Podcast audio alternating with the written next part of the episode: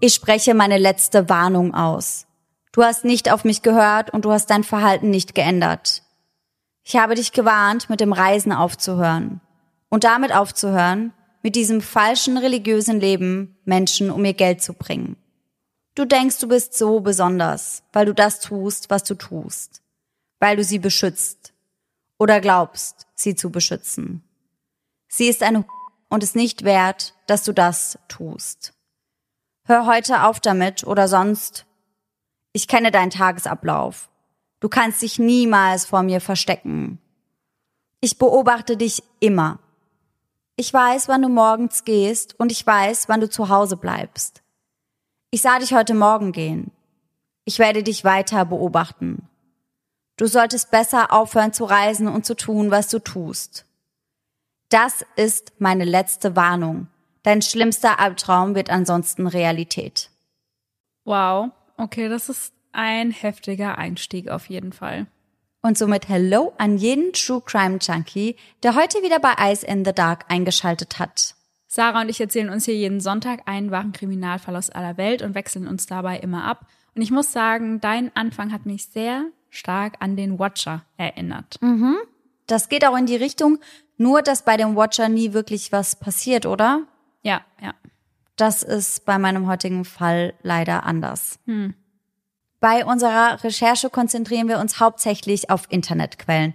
Das heißt, wir lesen verschiedene Artikel, schauen uns Videos von den Prozessen an, Überwachungskameravideos und im besten Fall besorgen wir uns ein dazugehöriges Buch, falls vorhanden.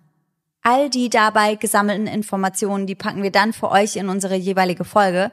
Und wenn euch das Endergebnis gefällt, dann vergesst nicht, uns zu abonnieren und im besten Fall lasst ihr auch eine nette Bewertung da. Das könnt ihr jetzt mittlerweile bei Spotify sogar pro Folge mit Kommentar. Ja, das ist mega cool. Ich habe das ja letzt zufällig erst gesehen. Ja. Da hattest du auch schon irgendwas kommentiert. Ich war so, ach, Sarah weiß also schon Bescheid. Sehr cool. Ja, ich habe es aber auch nur ein paar Tage vor dir gesehen. Ja. Und das gab's ja schon gefühlt seit 20 Folgen. Ja, krass. Und ich habe davon einfach nichts mitbekommen. Nee, aber ich find's richtig cool, weil man da nicht nur Feedback zum gesamten Podcast hat, sondern eben wirklich zu der einzelnen Folge. Ja.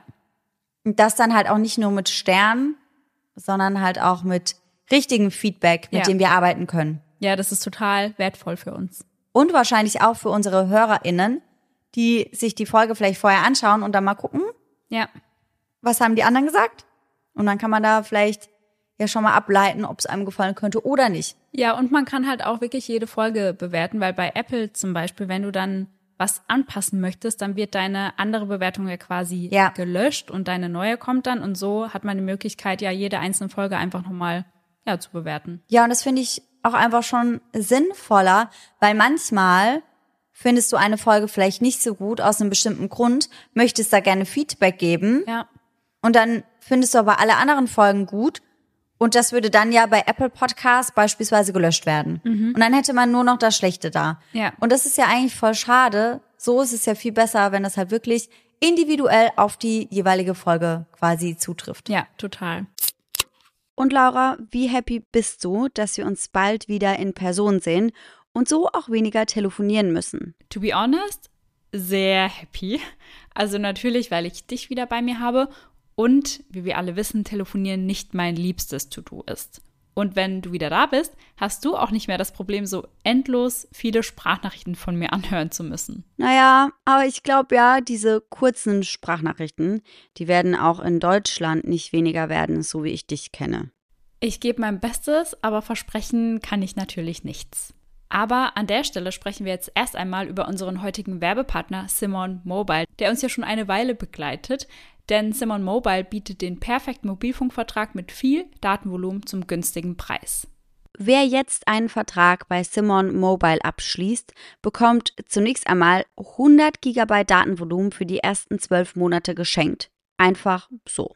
Und das kann ja wohl jeder gut gebrauchen. Also wir beide nutzen das ja oft zum Beispiel, wenn wir am Reisen sind und unsere aktuellen Trash-TV-Folgen streamen wollen. Ja, essentiell auf jeden Fall.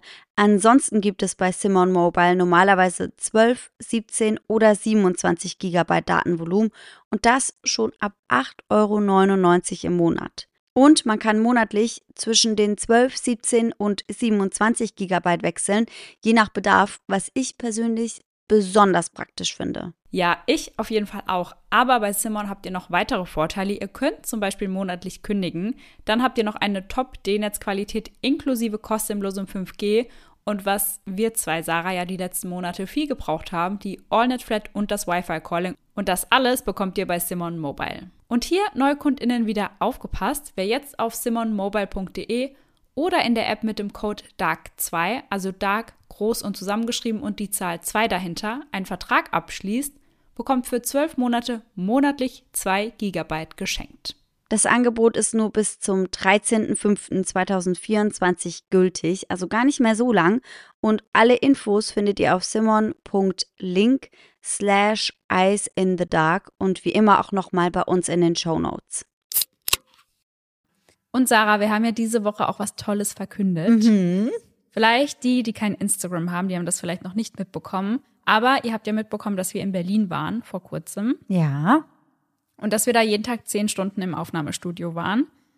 Und jetzt dürfen wir auch verraten oder durften schon verraten, Trommelwirbel. was es ist. Und zwar ein zweiter Podcast.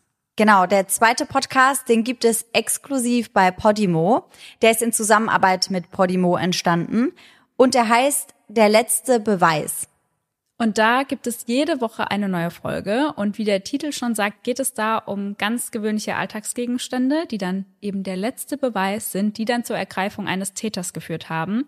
Und in der ersten Folge ist das zum Beispiel eine Badehose. Und da denkt man sich so, wie soll eine fuck? Badehose zur Ergreifung eines Täters geführt Ja. haben?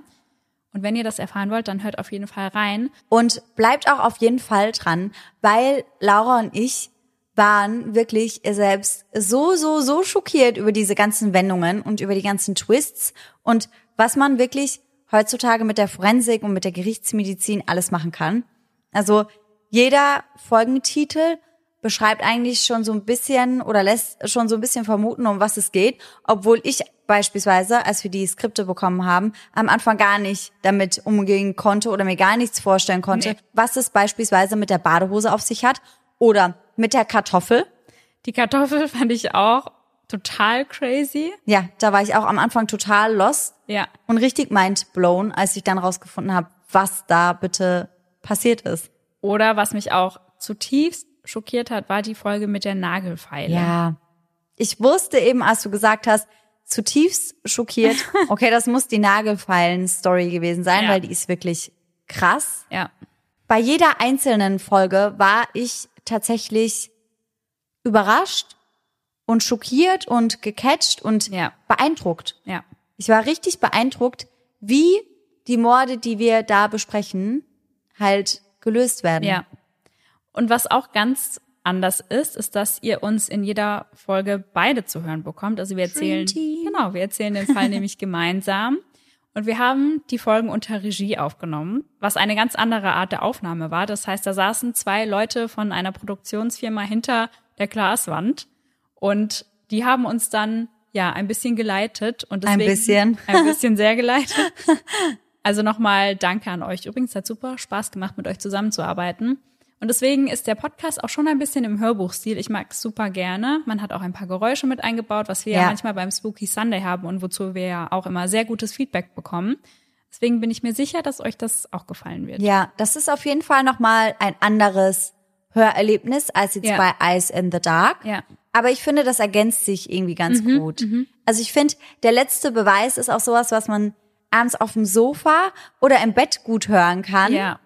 Ich finde, irgendwie ist das so voll der chillige Podcast. Also die Geschichten sind alles andere als chillig. Ja. Die sind richtig heftig. Aber irgendwie finde ich, hat das schon so ein bisschen ein Vibe einfach. Ja, finde ich auch. Aber halt auch creepy. Auch creepy. Und da gibt's jede Woche, also jeden Mittwoch, eine neue Folge. Und damit ihr da reinhören könnt, haben wir auch was für euch, denn über den Link, den wir euch in die Shownotes packen, könnt ihr Podimo 45 Tage kostenfrei testen und dann genau jede Woche in unseren zweiten Podcast reinhören. Ja, genau. Und da seht ihr dann ja jetzt schon mal die erste Folge und den Trailer.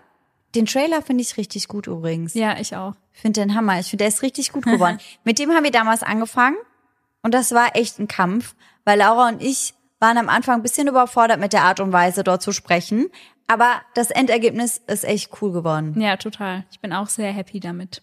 Deswegen, wenn ihr da mal reingehört habt, könnt ihr uns gerne auf unserem Instagram-Account eisenthedark.podcast schreiben, uns Feedback geben und uns eben sagen, wie ihr eigentlich alles findet. Die Fälle, die Art und Weise, wie wir sprechen, die Soundeffekte. Wir sind richtig gespannt, was ihr sagt. Ja, total. Und bevor wir loslegen, noch kurz was. Die Folge kommt ja heute wieder ein bisschen später. Das liegt daran, dass wir schon wieder in Berlin waren. Ich habe das Gefühl, wir sind gerade, sind wir auch, drei Monate hintereinander in Berlin. Ja, wir können eigentlich direkt dort bleiben. Ja, Zweitwohnung eigentlich suchen ja, für dort. Ja, mhm. Erstwohnung, Zweitwohnung ist dann hier. ja. Und zwar waren wir da auf dem All Ears Event von Spotify und das war so cool. Ich bin immer noch so geflasht von diesem ganzen Tag. Ja, einfach. es war einfach alles so überwältigend und ja. so crazy. Wir haben so, so viele coole Leute getroffen. Beispielsweise die Mädels von Puppies in Crime. Ja. Wir haben aber auch mit Paulina und Laura von Mordlust geredet, was unser Fangirl-Herz so ein bisschen höher hat schlagen lassen. Also ja. das war richtig crazy. Genauso wie mit Lynn und Leo von Mord of X. Ja. Also wir haben mit so vielen coolen Leuten gesprochen. Und es war einfach so, so schön. Außerdem haben wir halt unser Team auch von Seven One Audio getroffen. Die sitzen ja in München. Das heißt, wir sehen uns eigentlich immer nur übers Internet, ja. also immer nur über den Screen. Obwohl unsere Ansprechpartnerin, Grüße gehen raus an dich, Steffi, die war gar nicht da. Wir haben oh, uns voll auf so sie traurig. gefreut. Ja. Und dann war sie nicht da, leider. Ja, aber ansonsten haben wir halt mal das ganze Team mal wieder getroffen, ja. konnten uns austauschen. Es war richtig cool dort. Coole Musik, coole Leute und halt auch Free Food und Free Drinks, ne? Das war toll, ja. Was halt auch einfach ein Träumchen ist. Ja.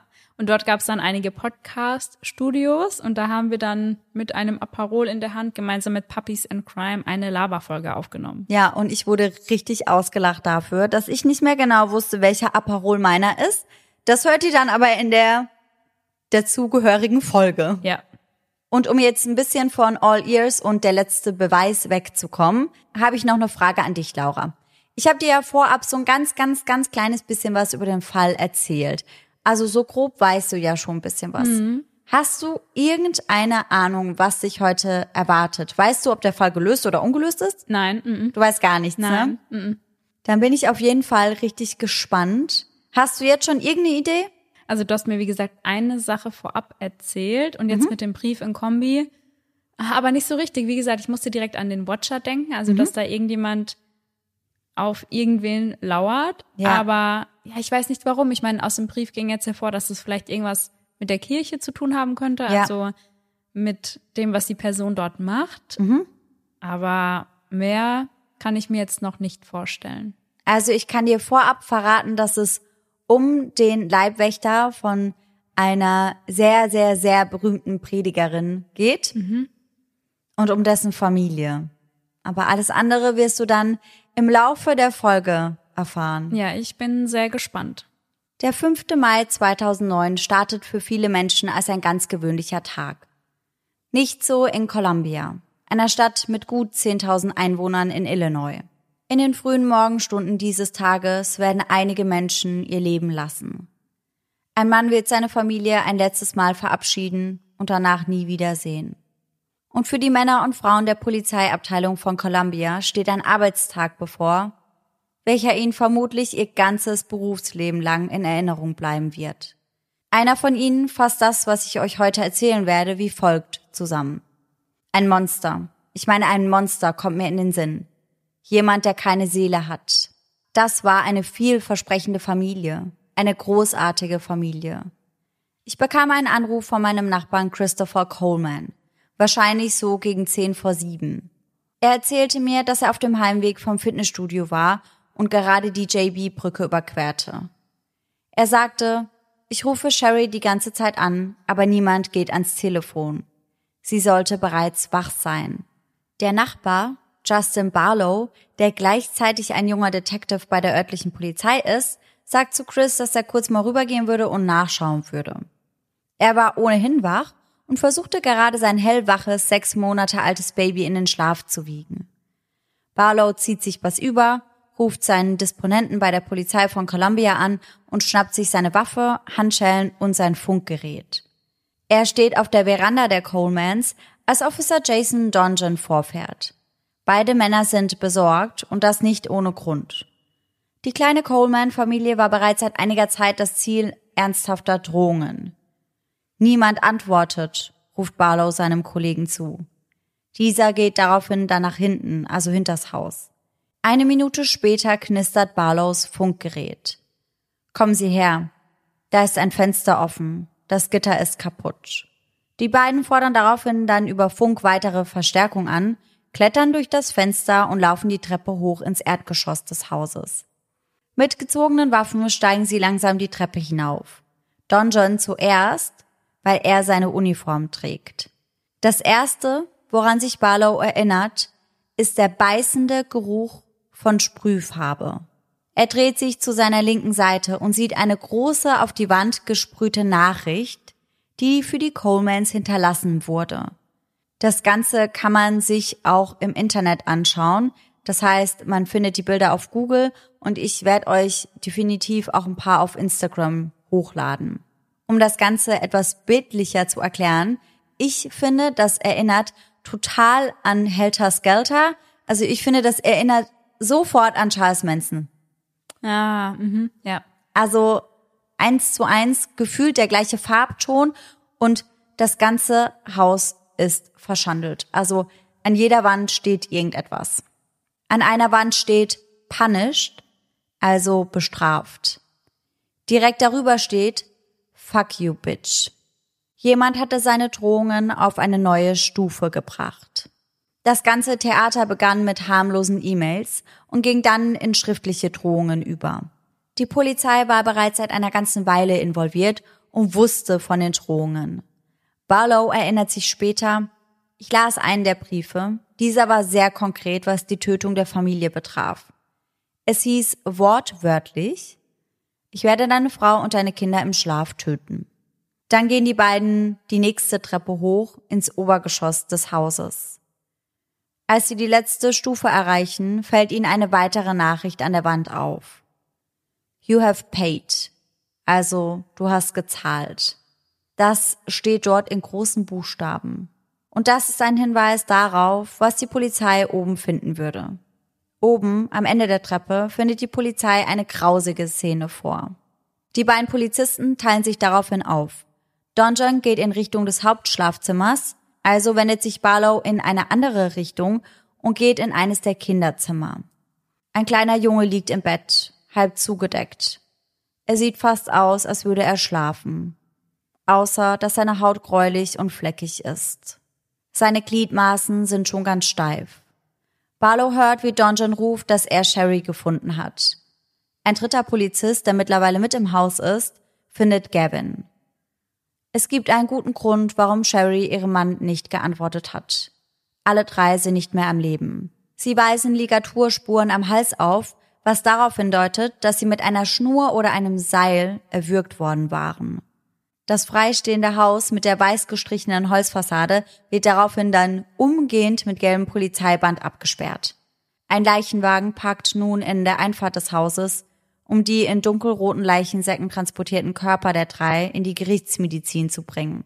Schnell bildet sich eine Menschentraube von Journalisten und Journalistinnen, von neugierigen und zugleich besorgten Nachbarn und Polizisten vor dem Haus. Einer der Ermittler vor Ort sagt den Reportern, wir haben eine aktive Mordermittlung. Wer ist dafür verantwortlich? Warum ist es passiert? Und wann ist es passiert? Eine Mutter und ihre beiden Söhne. Sie wurden im Schlaf erdrosselt wie es in einem der vielen Drohbriefe prophezeit wurde.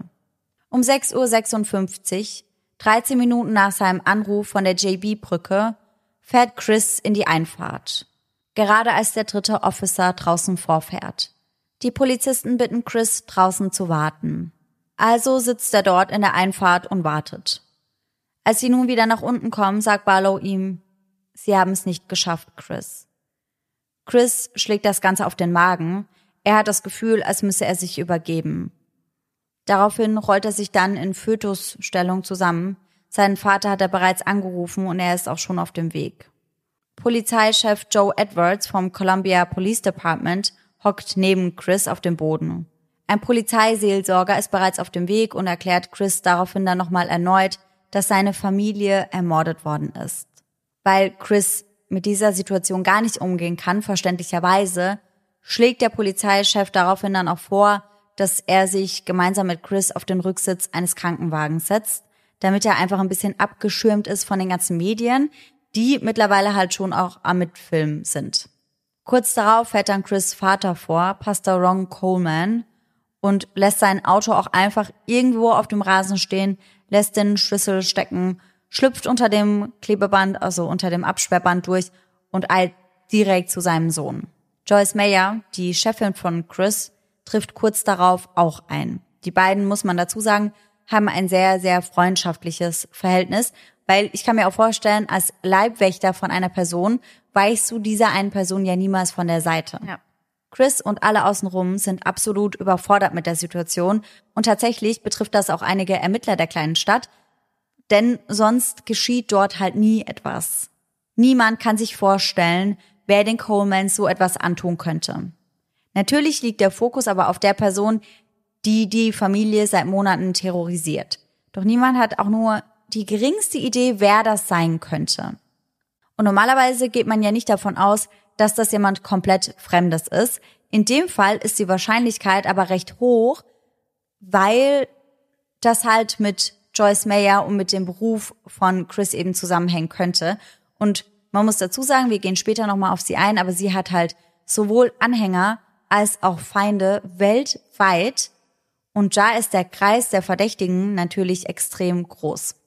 Die Polizei legt den Fokus ihrer Ermittlungen nun also auf die Frage nach dem unbekannten Drohbriefverfasser beziehungsweise nach der unbekannten Verfasserin. Das ist ja zum aktuellen Zeitpunkt noch gar nicht möglich, das irgendwie einzugrenzen. Allerdings gibt es, besser als in einigen anderen Fällen, ja einiges an physischen Indizien, mit denen die Polizei im ersten Schritt arbeiten kann. Joe Edwards sagt bei 48 Hours, wir dachten, dass dies angesichts der vorherigen Drohungen ein sehr guter Hinweis darauf sein würde, wer Chris Coleman so sehr hasste. Und an dieser Stelle schauen wir uns die Colemans mal etwas genauer an. Also wer ist Chris? Wer ist seine Frau Sherry? Wie haben sich die beiden kennengelernt? So diese üblichen Fragen eben. Chris wird am 20. März 1977 geboren. Das heißt, er ist 2009 32 Jahre alt. Er ist der Sohn von Ron und Connie Coleman, welche beide sehr religiös sind. Schon als er noch in der Highschool ist, bewirbt er sich bei der Marine und geht direkt nach der Highschool zum Militär. Nach seiner Zeit als Soldat wechselt er dann in den Personenschutz. Joyce Mayer, eine protestantische Predigerin evangelikaler Prägung, heuert ihn kurz darauf an. Chris wird also erst einmal Teil ihres Security-Teams, doch er macht sich extrem gut, weswegen er schon bald zu ihrem persönlichen Leibwächter wird. Also wirklich ihr persönlicher Bodyguard, der 24-7, immer wenn sie unterwegs ist, auf Reisen, am Predigen, der immer bei ihr ist und ihr nie von der Seite weicht. Chris und die ein Jahr jüngere Sherry lernen sich im Mai 1997 bei einem K9 Trainingsseminar auf dem Luftwaffenstützpunkt in San Antonio kennen. Drei Monate später, im August 1997, steht Ron dann am Fenster des Familienhauses in Chester und sieht das Auto seines Sohnes vorfahren. Conny, ruft er, er hat jemanden dabei. Und diese Frau ist dann Sherry. Chris stellt sie nämlich an diesem Tag das allererste Mal vor. Ja, sowas ist immer sehr aufregend. Ja, und man wünscht sich, dass das Ganze nicht so läuft wie in dem Fall, denn Chris Eltern waren nicht ganz so begeistert von Sherry. Oh no. Ron, also sein Vater, sagt später, wir haben nicht viel von ihr mitbekommen, außer dass sie ein weltgewandtes kleines Mädchen war, kurze Shorts, ein Tattoo auf dem Bein, nicht die Person, die wir uns vorgestellt hatten. Dazu muss man sagen, das war der erste Eindruck. Und die Colemans waren eben sehr, sehr, sehr religiös. Mhm. Und Sherry machte eben einen recht offenen und wilden Eindruck. Und ich glaube, sie waren im ersten Moment auf jeden Fall überfordert mit ihrer ganzen Energie, die sie mit sich brachte. Aber das schreckte Chris überhaupt nicht ab, denn am nächsten Morgen läutet dann das Telefon und seine ersten Worte sind, Dad, du wirst es nicht glauben, wir haben es getan, wir haben geheiratet. Bald darauf bekamen die beiden dann auch ihre zwei zuckersüßen Jungs, Gavin und Garrett, die 2009, 11 und 9 Jahre alt sind und ihrer Mama auch unheimlich ähnlich sehen. Also ich habe ganz viele Bilder von Sherry mit ihren zwei Jungs gesehen und die sehen beide aus wie aus ihrem Gesicht geschnitten. Aber zurück zum Morgen des 5. Mai 2009. Justin Barlow spricht in einem Interview mit 48 Hours detaillierter über das Auffinden der Colemans.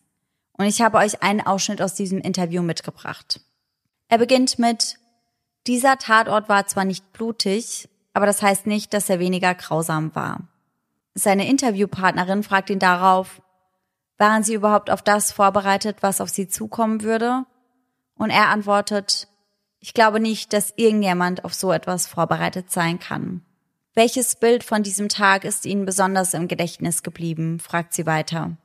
Ich würde sagen, das Bild, das mir am meisten im Gedächtnis geblieben ist, ist wahrscheinlich Garrett, weil er derjenige war, den ich selbst entdeckt habe.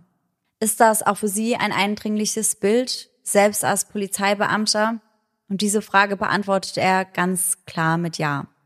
Da darf man natürlich an dieser Stelle auch nicht vergessen, er ist ja selbst Familienvater und hat zwei Jungs. Mhm. Einer von ihnen gerade mal sechs Monate alt. Ich glaube, da ist das dann auch schon nochmal ganz anders. Ich glaube, er kann sich nochmal anders in die Situation von Chris Coleman reinversetzen. Ja, und wenn du auch sagst, dass da vorher sonst sowas eigentlich nie passiert, dann hat er wahrscheinlich auch noch nicht so oft so grausame Tatorte gesehen. Ja, definitiv. Ich meine, du musst dir das vorstellen, mit 10.000 Einwohnern, ja. das ist eben schon ein sehr, sehr kleines Städtchen, sage ich mal. Und da passiert in der Regel halt einfach nicht so oft was. Ja.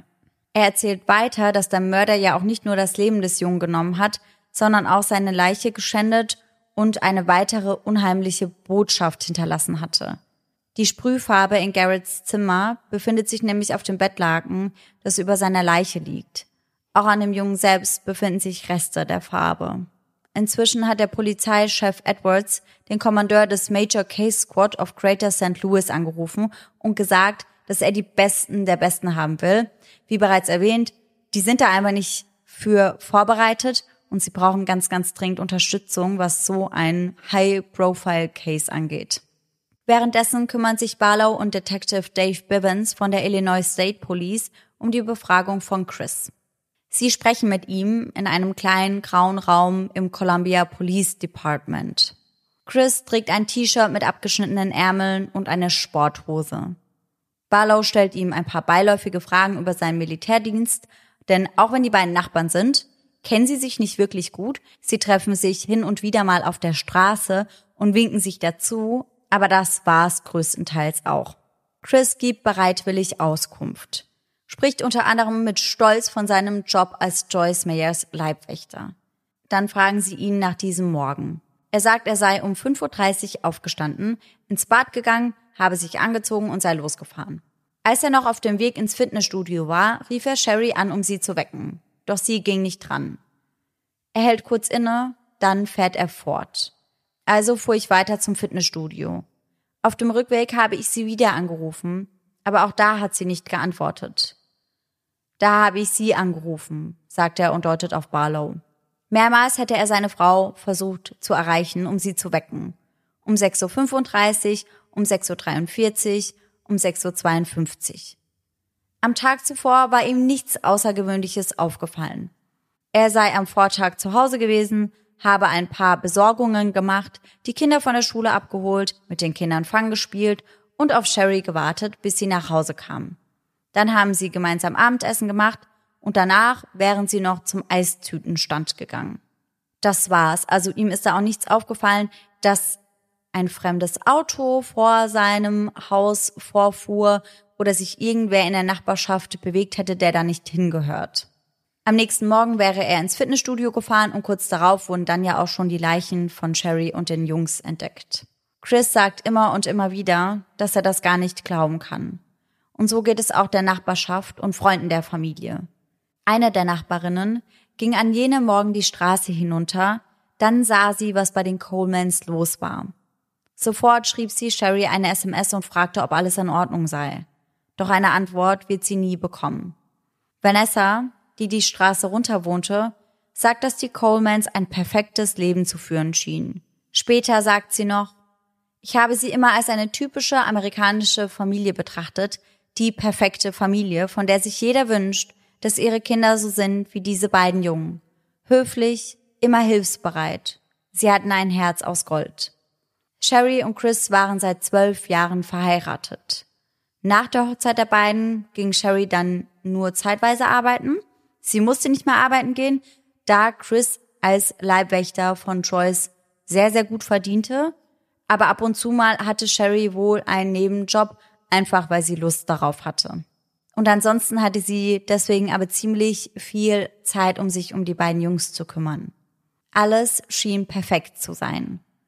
Doch da gab es scheinbar jemanden, der sich an Chris Job störte. Denn darum ging es in den Drohungen. Also vorhin habe ich ja ganz am Anfang in der Einleitung schon den Brief vorgelesen, wo eine Person ja auch als bezeichnet wurde. Und aus diesem Grund nehmen wir jetzt Joyce Mayers, ihre Anhänger und auch ihre Gegner nun einmal etwas genauer unter die Lupe. Joyce Mayers ist im ganzen Land und auf der ganzen Welt bekannt, denn sie ist eine führende Stimme in der evangelikalen Bewegung. Bekannt wurde sie einem größeren Publikum über die oft tägliche Ausstrahlung ihrer Predigten über diverse Fernsehsender in verschiedenen Ländern, unter anderem auch auf Sendern wie Tele5, Bibel TV, Super RTL und gut 600 weiteren Sendern. Ach krass. Zusätzlich hat sie über 100 Bücher über das Christentum geschrieben, welche in mehr als 100 Sprachen übersetzt wurden. Nach eigenen Angaben wurden ihre Bücher über 23 Millionen Mal verkauft, beziehungsweise teilweise auch kostenfrei an Bedürftige verteilt. Mittlerweile hält sie außerdem weltweit Vorträge und führt Konferenzen durch. Außerdem leitet sie die Joyce Mayers Ministries, eine christliche Non-Profit-Organisation mit Sitz in Missouri und 600 Angestellten in neun internationalen Büros, unter anderem beispielsweise in Hamburg. Ah, okay. 2011 wurde ein Jahresumsatz in Höhe von 96 Millionen US-Dollar erzielt, beispielsweise durch eben den Verkauf ihrer Bücher oder andere Großveranstaltungen. Und dazu muss man sagen, Joyce Mayers reist eben durch die ganze Welt, hält Konferenzen ab und besucht auch Länder, die nicht unbedingt gut auf Frauen reagieren, die noch dazu eben auch noch eine christliche Botschaft predigen. Und deswegen wollte sie ab einem gewissen Punkt und ab einer gewissen Größe einfach etwas mehr Sicherheit. Aber Joyce Mayers Bodyguard zu sein, platzierte dann offenbar eine Zielscheibe auf Chris Comans Rücken. Bereits vor einer ganzen Weile flatterten die ersten Todesdrohungen in seine Arbeits-E-Mails ein. Im November 2008, um ganz genau zu sein. Als er die erste Drohung meldete, kam er persönlich ins Polizeirevier. Die Mails kamen von einer Google-Mail mit dem Namen destroychris at gmail.com. In der ersten Mail heißt es nur, sagt Joyce, sie soll aufhören, diesen Bullshit zu predigen. Wenn ich nicht an Joyce rankomme, dann eben an jemanden, der ihr nahe steht. Die Polizei nahm die Drohungen aber von vornherein sehr, sehr ernst, weswegen sie zu dieser Zeit eine zusätzliche Patrouille in der Gegend der Comans fuhr, um sicherzustellen, dass dort niemand lauert und die Familie beobachtet oder gar Schlimmeres tut. Im Januar 2009 dann eine Steigerung, denn nun befand sich im Briefkasten eine per Hand zugestellte Drohung. Das heißt, dass die Person mittlerweile wusste, wo die Colemans lebten. Mhm. Davor war das Ganze ja nur per Mail. Und ich glaube, wenn du das dann wirklich per Hand zugestellt an deine eigene Adresse bekommst, dann wird das Ganze rein gefühlsmäßig schon nochmal etwas bedrohlicher und gefährlicher. Ja, weil dann hast du ja das Gefühl, jemand kommt dir näher, weil es ist ja mhm. schon was anderes, eine E-Mail-Adresse herauszufinden als ja. die wirkliche Adresse. Ja, total. In dem Brief steht, verleugne deinen Gott öffentlich, sonst gibt es keine Gelegenheit mehr. Die Zeit läuft dir und deiner Familie davon. Viel Spaß in Indien, Motherfucker. Die Person wusste also auch, dass Chris eine Reise nach Indien bevorstehen hatte. Von da an trudelten mehr und mehr Briefe ein. Mit jedem schien der Ernst der Lage zu eskalieren. Am 27. April, weniger als eine Woche vor dem Morden, traf dann ein letzter Brief mit einem Ultimatum ein. Und das ist der Brief, in dem der Verfasser seine letzte Warnung ausspricht, mit dem ich in die Folge gestartet bin.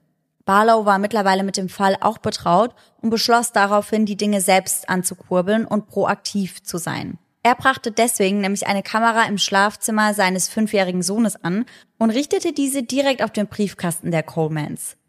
Das ist so ein typischer amerikanischer Briefkasten, der direkt an der Einfahrt steht. Ja. Und der wird jetzt halt 24-7 quasi eingefangen. Mit der Kamera, die direkt auf den Briefkasten der Colemans gerichtet ist, hoffen sie natürlich, dass sie irgendwie eine klare Aufnahme von jemandem bekommen, der die Drohungen da einwirft, weil sie waren ja per Hand zugestellt worden und ohne irgendwelche Briefmarken. Oder dass man zumindest eine Silhouette sieht, dass man weiß, ist es Mann, ist es Frau, dass man irgendwas eingrenzen kann. Doch es sollte ganz anders kommen.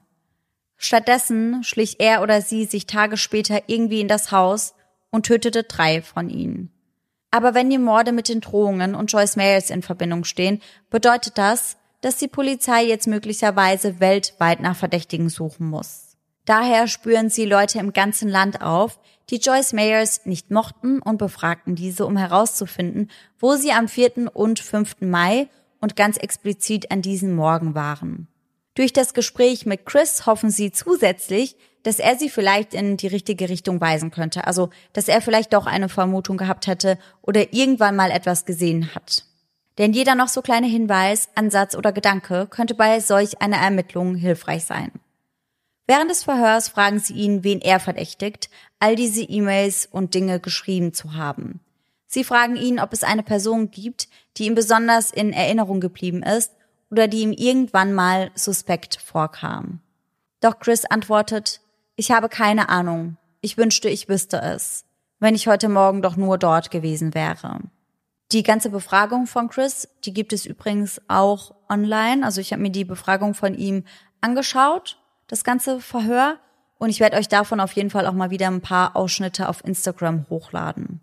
Denn als die Ermittler weiter mit Chris sprechen, verhält sich dieser immer merkwürdiger. Einmal fragen sie ihn, wie denkst du, sind sie gestorben? Seine Antwort, ihr habt es mir nicht gesagt. Der Ermittler fragt ihn daraufhin, okay, haben Sie irgendeine Ahnung? Aber das hat er nicht. Denn tatsächlich hat Chris Coleman nie gefragt, wie seine Frau und seine Kinder gestorben sind. Ah, krass, okay. Fand ich irgendwie auch sehr merkwürdig. Dann fragen die Ermittler, gab es ein Problem in eurer Beziehung? Gab es in eurer Beziehung aktuell etwas, das nicht so gut lief?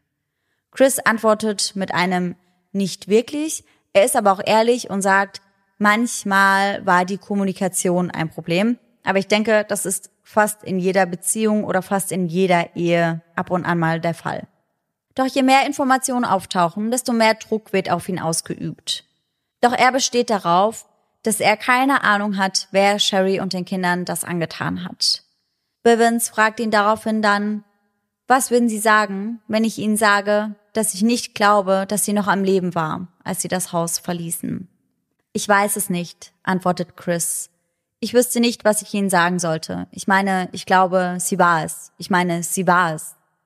Sie hat direkt neben mir gelegen. Sie sagen also, dass ein Verrückter dort saß und gelauert hat und darauf gewartet hat, dass sie das Haus verlassen und dann das Haus betreten hat, fragt er schließlich. Das ist das Einzige, was ich vermuten kann, antwortet Chris. Die Ermittler wollen auch wissen, ob Chris noch jemand anderen gesehen hat als seine Frau. Bedeutet, ob er eine Affäre oder etwas in die Richtung gehabt hatte.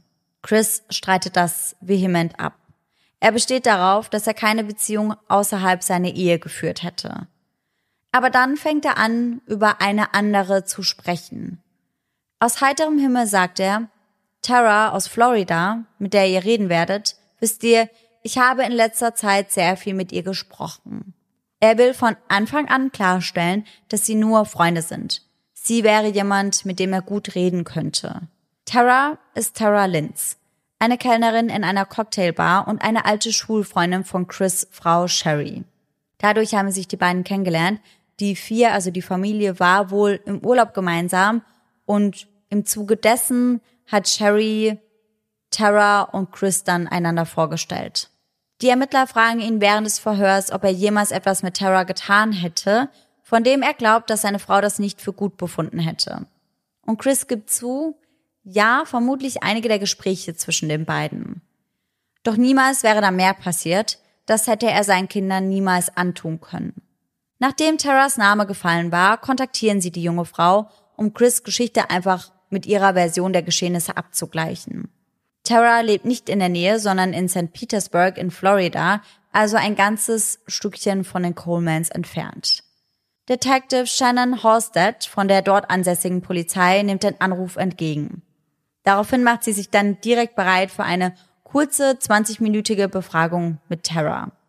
Doch das endet ganz anders als ursprünglich gedacht. Denn was Tara über ihren Kontakt zu Chris schildert, gleicht nicht einmal annähernd dem, was Chris der Polizei in Illinois erzählt hatte. Und neben ihren Aussagen hat Tara Linz auch Beweise, um diese zu stützen. Sie stellt den Ermittlern ihr Blackberry zur Verfügung und ihren Laptop. Auf beiden Geräten befinden sich einige Bilder, Videos und E-Mails, die recht offensichtlich sind. So offensichtlich, dass sie ihre Kollegen in Illinois anruft und sagt, ich bin mir noch nicht ganz sicher, aber ich glaube, sie ist seine feste Freundin. Bewaffnet mit dieser Information konfrontieren Barlow und Bivens nun Chris. Barlow selbst sagt ihm, dass die Mordkommission von St. Petersburg gerade mit Terror spricht. Er sagt ihm auch, dass sie bereits über die Bilder Bescheid wissen, die sie ausgetauscht haben. Er sagt ihm, dass sie wissen, dass die beiden eine Affäre haben. Die Ermittler finden heraus, dass sich die beiden bereits seit Herbst 2008 regelmäßig sahen und ansonsten via Mail, SMS und Telefon Kontakt hielten. Also seit bereits sechs Monaten. Chris ließ Tara dahin einfliegen, wo er für Joyce Mayers arbeitete. Unter anderem nach Hawaii und Arizona, was anhand von verschiedenen Rechnungen belegt werden konnte. Damit konfrontiert, also damit, dass er eine Affäre hatte, ändert er seine Version der Story. Das erste, was er dazu sagt, und da war ich richtig ungläubig, war, ich denke, es war keine Affäre. Und ich dachte mir so, also, ich habe einige der Bilder und einige der Videos gesehen. Ja. Und wenn das keine Affäre war, dann fresse ich einen Besen. Was waren das so für Bilder und Videos? Wir gehen da später nochmal im Detail drauf ein. Ja. Ich habe aber auch ein paar Sachen weggelassen, weil die sehr, sehr cringe waren. Mhm. Also, das war halt schon alles in Richtung Nudes Mhm. sowohl im Video als auch in Bildform. Okay, ja, ich habe es mir ja schon fast gedacht. Vor Terra kommunizierte er das Ganze ganz anders. In ihrem Kalender hatte sie nämlich ein geplantes Hochzeitsdatum der beiden eingetragen. An diesem Tag wollte sie Chris Coleman zu ihrem Ehemann nehmen. Weiter sind dort geplante Ferien und Urlaube eingetragen. Die beiden hatten sogar verschiedene Kreditkartenkonten, die sie zusammenführten. Das Ganze sah also ziemlich, ziemlich ernst aus. Und wenn das keine Affäre war, also wenn er das nicht als Affäre betiteln kann, dann nur aus dem Grund, weil es eigentlich eine vollwertige Beziehung war. Das war halt nicht nur so seitensprungmäßig und die beiden hatten nur Sex, sondern die haben sich halt auch gesagt, dass sie sich lieben und ganz, ganz viele Dinge mehr, auf die wir im Laufe der Folge noch eingehen werden. Die Ermittler glauben nun also, dass Chris Affäre mit Tara Linz ein starkes Motiv für den Mord an seiner Familie sein könnte. Jedoch gibt es dafür nicht genügend Beweise, also verlässt Chris Coleman den Befragungsraum und das Polizeirevier nach sechs langen Stunden als freier Mann. Kurz darauf tut sich dann die Gemeinde zusammen und lässt ein Denkmal an die drei errichten, unter einem Baum, mit Parkbänken, die zum Verweilen einladen. Megan Turnbow, eine Freundin von Sherry, sagt, das wäre eine angemessene Hommage im Gegensatz zur Trauerfeier im Pastor Colemans Kirche. Also in der Kirche, in dem der Vater von Chris, also Ron, als Pastor tätig ist. Keine Freunde, keine Familie, niemand sprach dabei über die drei.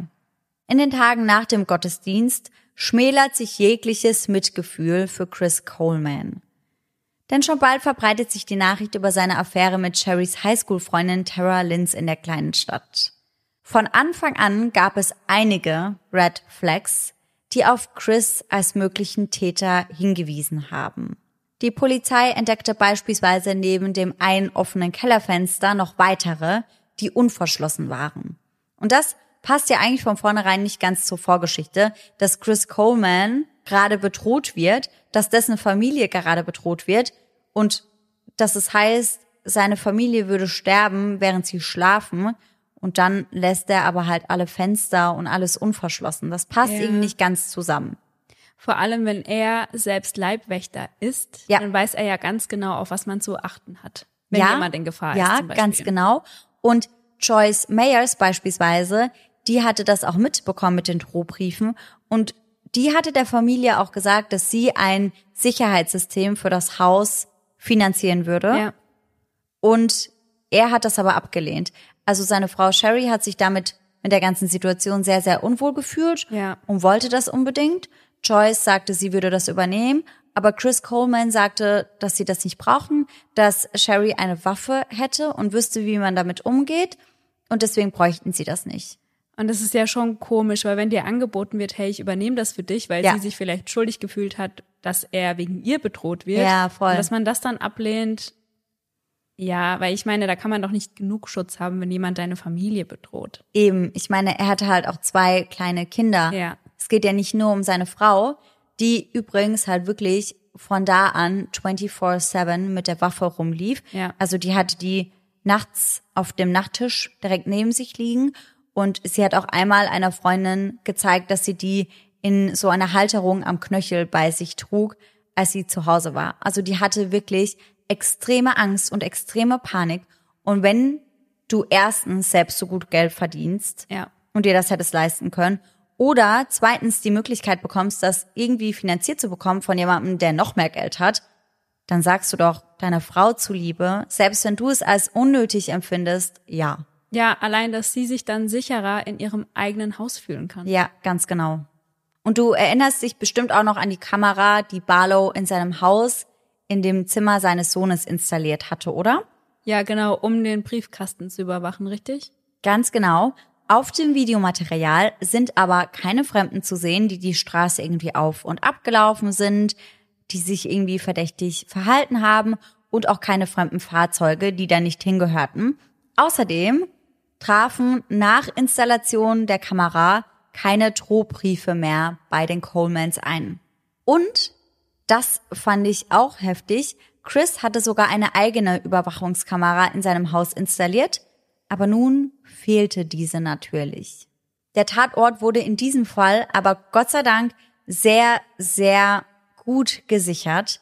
Am Tag der Morde kratzten Tatorttechniker mit einem Skalpell Farbspritzer von den Wänden Sie benutzten ein schwarzes Gel, um Fußabdrücke festzuhalten und tüteten eine Vielzahl von Gegenständen ein, darunter Haare, Fasern, eine Glock und eine K-Pistole, Latexhandschuhe, Schuhbänder und ein Telefonkabel, mit dem die Opfer womöglich erdrosselt worden sein könnten, zwei Handys, ein Blackberry und zwei Laptops. Die Analyse von so vielen Gegenständen, die ist natürlich aber relativ aufwendig und hier nochmal zur Erinnerung, das ist halt eine sehr, sehr kleine Stadt, die eben nicht so Möglichkeiten hat wie eine Millionenmetropole, in denen sich unsere Fälle ja oftmals abspielen. Die Autopsie an Sherry ergibt übrigens, dass sie heftig mit ihrem Mörder gekämpft hatte. Das heißt, sie wurde nicht im Schlaf erdrosselt. Vielleicht wurde das versucht, aber sie wachte auf jeden Fall auf und konnte sich noch wehren. Davon hatte sie unter anderem zwei blaue Augen. Die beiden Jungs hingegen weisen keinerlei Abwehrverletzungen auf. Doch das ist ein weiterer Hinweis, der für Chris als möglichen Täter spricht, denn an seinen Armen entdecken die Ermittler einige Kratzspuren. Dies sahen bereits die Polizisten am Tatort, aber auch Barlow während der Befragung.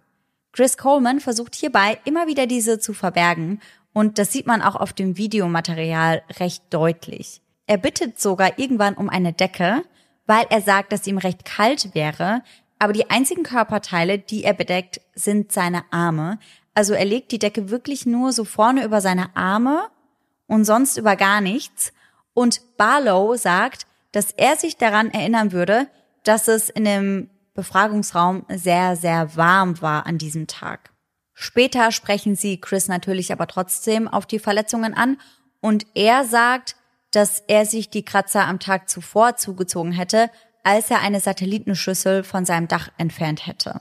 Glücklicherweise wurden allerdings DNA-Spuren unter Sherrys Nägeln gefunden, welche nun eingeschickt werden.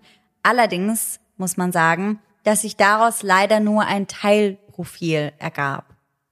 Das heißt, die DNA, die unter ihren Nägeln gefunden wurde, die könnte von Chris stammen, aber auch von einem anderen Mann mit einem ähnlichen DNA-Muster.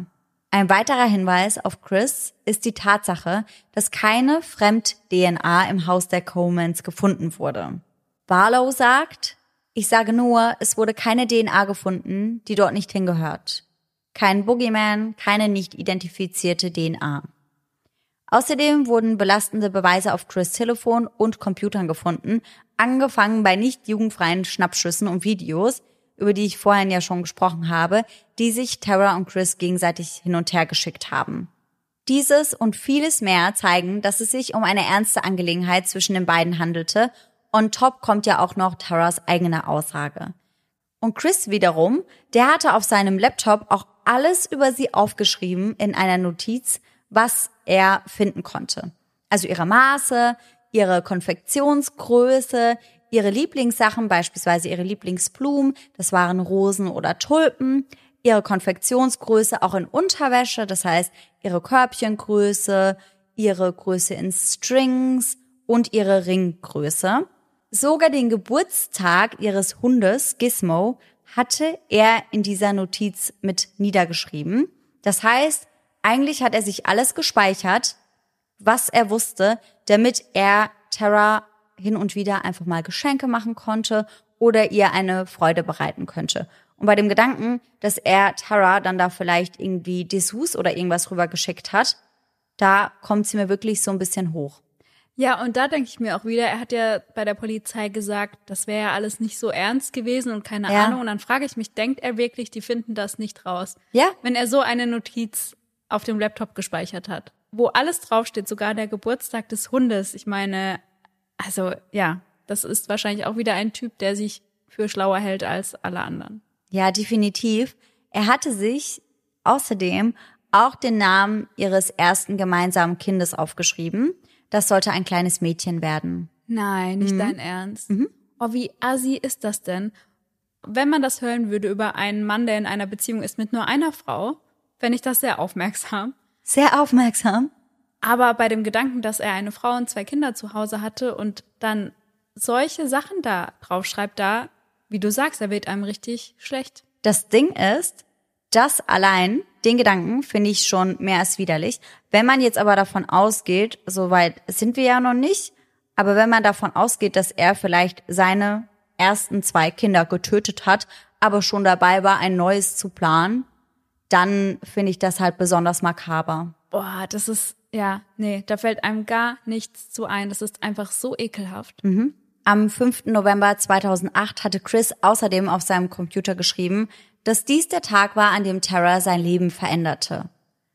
Bei der Polizei schrillen bei diesem Datum die Alarmglocken. Neun Tage später begannen die Drohungen gegen ihn und seine Familie. Oh nein. Chris besteht jedoch darauf, dass das alles ein Zufall ist. Mhm. Tatsächlich stellte der Polizei sogar freiwillig Proben seiner eigenen Handschrift zur Verfügung. Eine Analyse zeigt, dass die an der Wand gefundene Handschrift und die Handschrift der Drohbriefe mit dem Handschriftexemplar übereinstimmt, die Christopher Coleman dem Columbia Police Department gegeben hat. Nein. Mhm. Die Ermittler überprüfen zudem Chris Verhalten am Morgen des 5. Mai. Seinen ersten Anruf bei Sherry tätigte er um 5.43 Uhr, also als er gerade von ihrem Haus wegfuhr.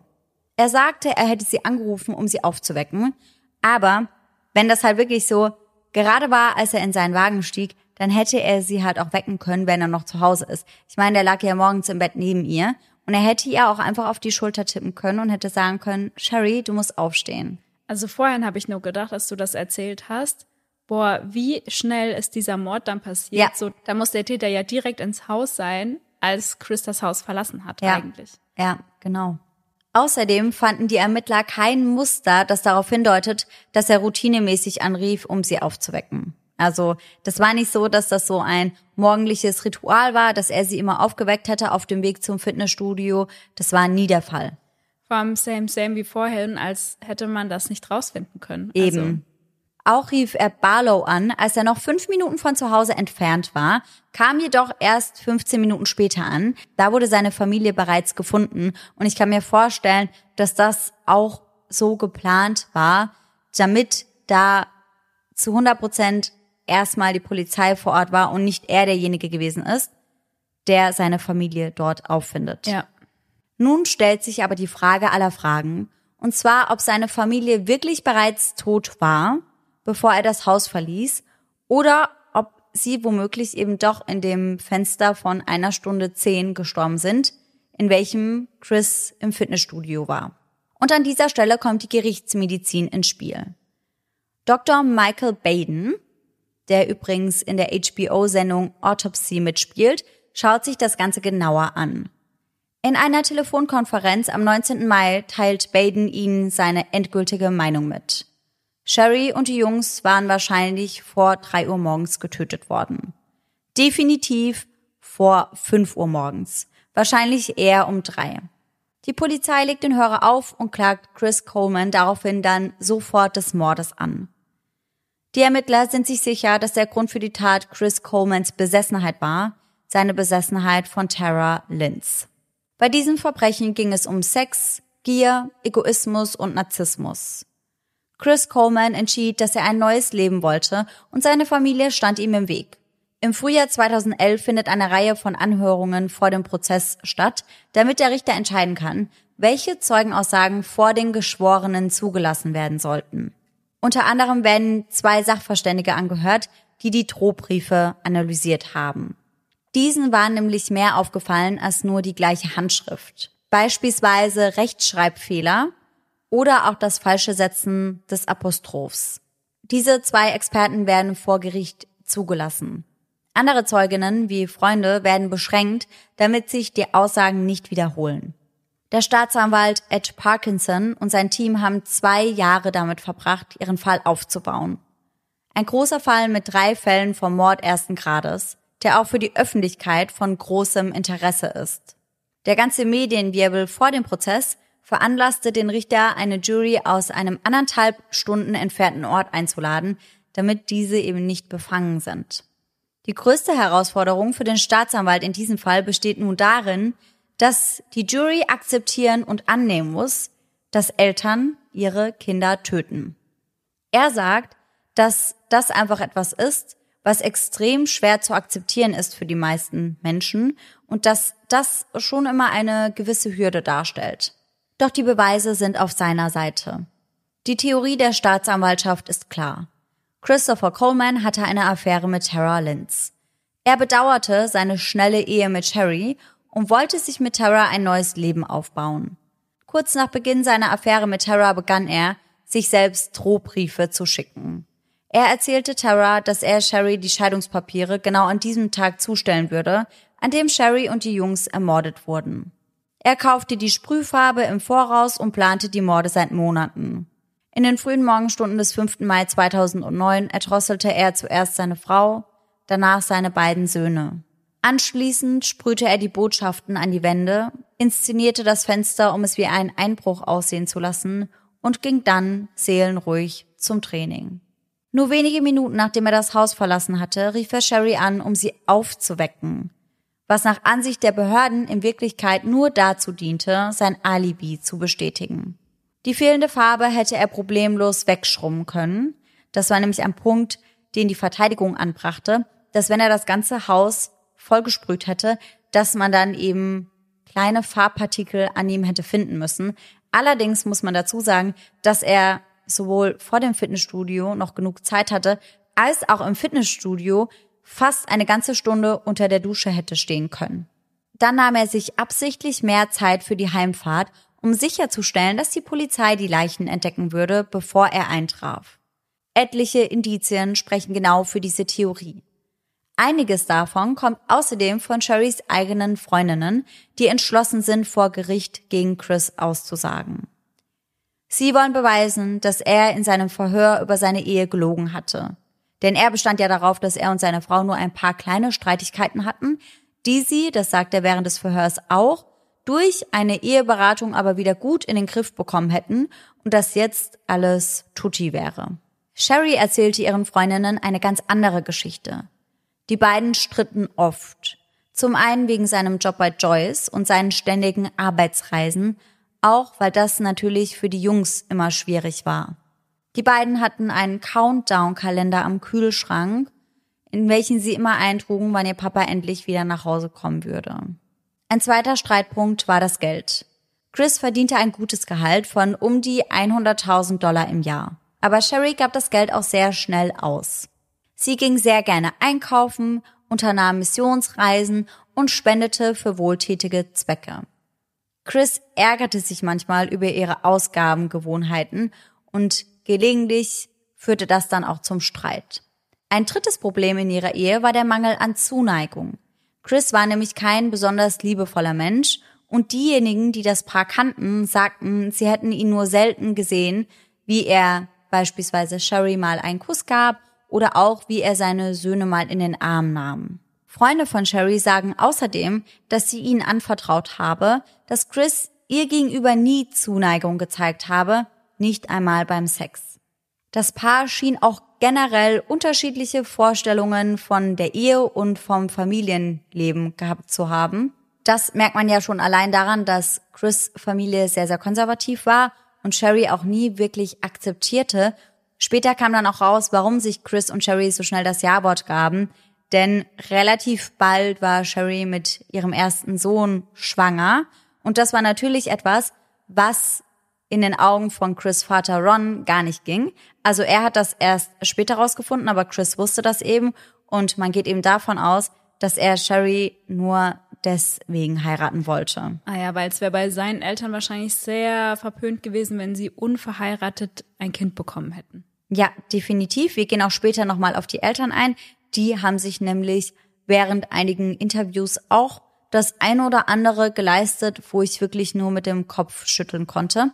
Aber dazu später dann nochmal mehr.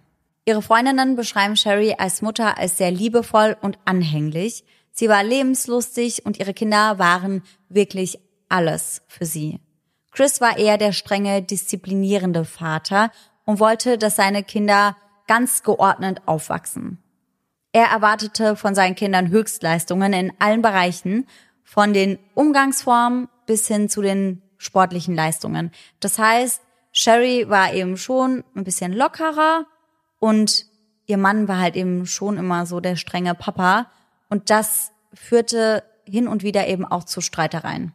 Sherry hätte einigen ihrer Freundinnen auch erzählt, dass Chris ihr gesagt hätte, dass er sie verlassen möchte. Dazu kam, dass er immer verletzender Sherry gegenüber wurde und beispielsweise in Streits auch Sachen gesagt hat wie, ich habe dich sowieso nie geliebt. Das erzählte Sherry auch einigen Freundinnen. Und es gibt ja auch einige Chatverläufe zwischen Sherry und diversen Freundinnen. Ich habe euch mal einen mitgebracht, dass ihr euch vorstellen könnt, wie Sherry sich gefühlt hat und wie sie das mit ihren Freundinnen geteilt hat. In etlichen Nachrichten mit Freundinnen verriet Sherry, dass Chris die Scheidung wolle. Und in einem der Verläufe schreibt sie dann ihre Freundin, kannst du für mich beten? Natürlich, was ist los? fragt ihre Freundin daraufhin. Und Sherry sagt dann, dass Chris die Scheidung möchte. Ihre Freundin sagt, Sherry, das tut mir so leid. Ich wünschte, ich könnte dir jetzt etwas Positives sagen, aber ich sage dir nur, dass ich dir jederzeit zuhören werde. Und wenn du irgendetwas brauchst, dann lass es mich wissen. Ich würde mich dennoch freuen, dich bald wieder zu sehen. Sherry wieder? Ich danke dir vielmals. Ich brauche einfach so viele Gebete wie möglich. Ihre Freundin sagt ihr daraufhin dann, dass sie definitiv für sie beten wird und fragt sie in dem Zuge auch, wann das alles geschehen ist. Sherry antwortet, vor ein paar Tagen. Er sagte, ich und meine Kinder würden seinem Job im Weg stehen. Außerdem vertraute sie einer Freundin an, wenn mir etwas zustößt, dann war es Chris.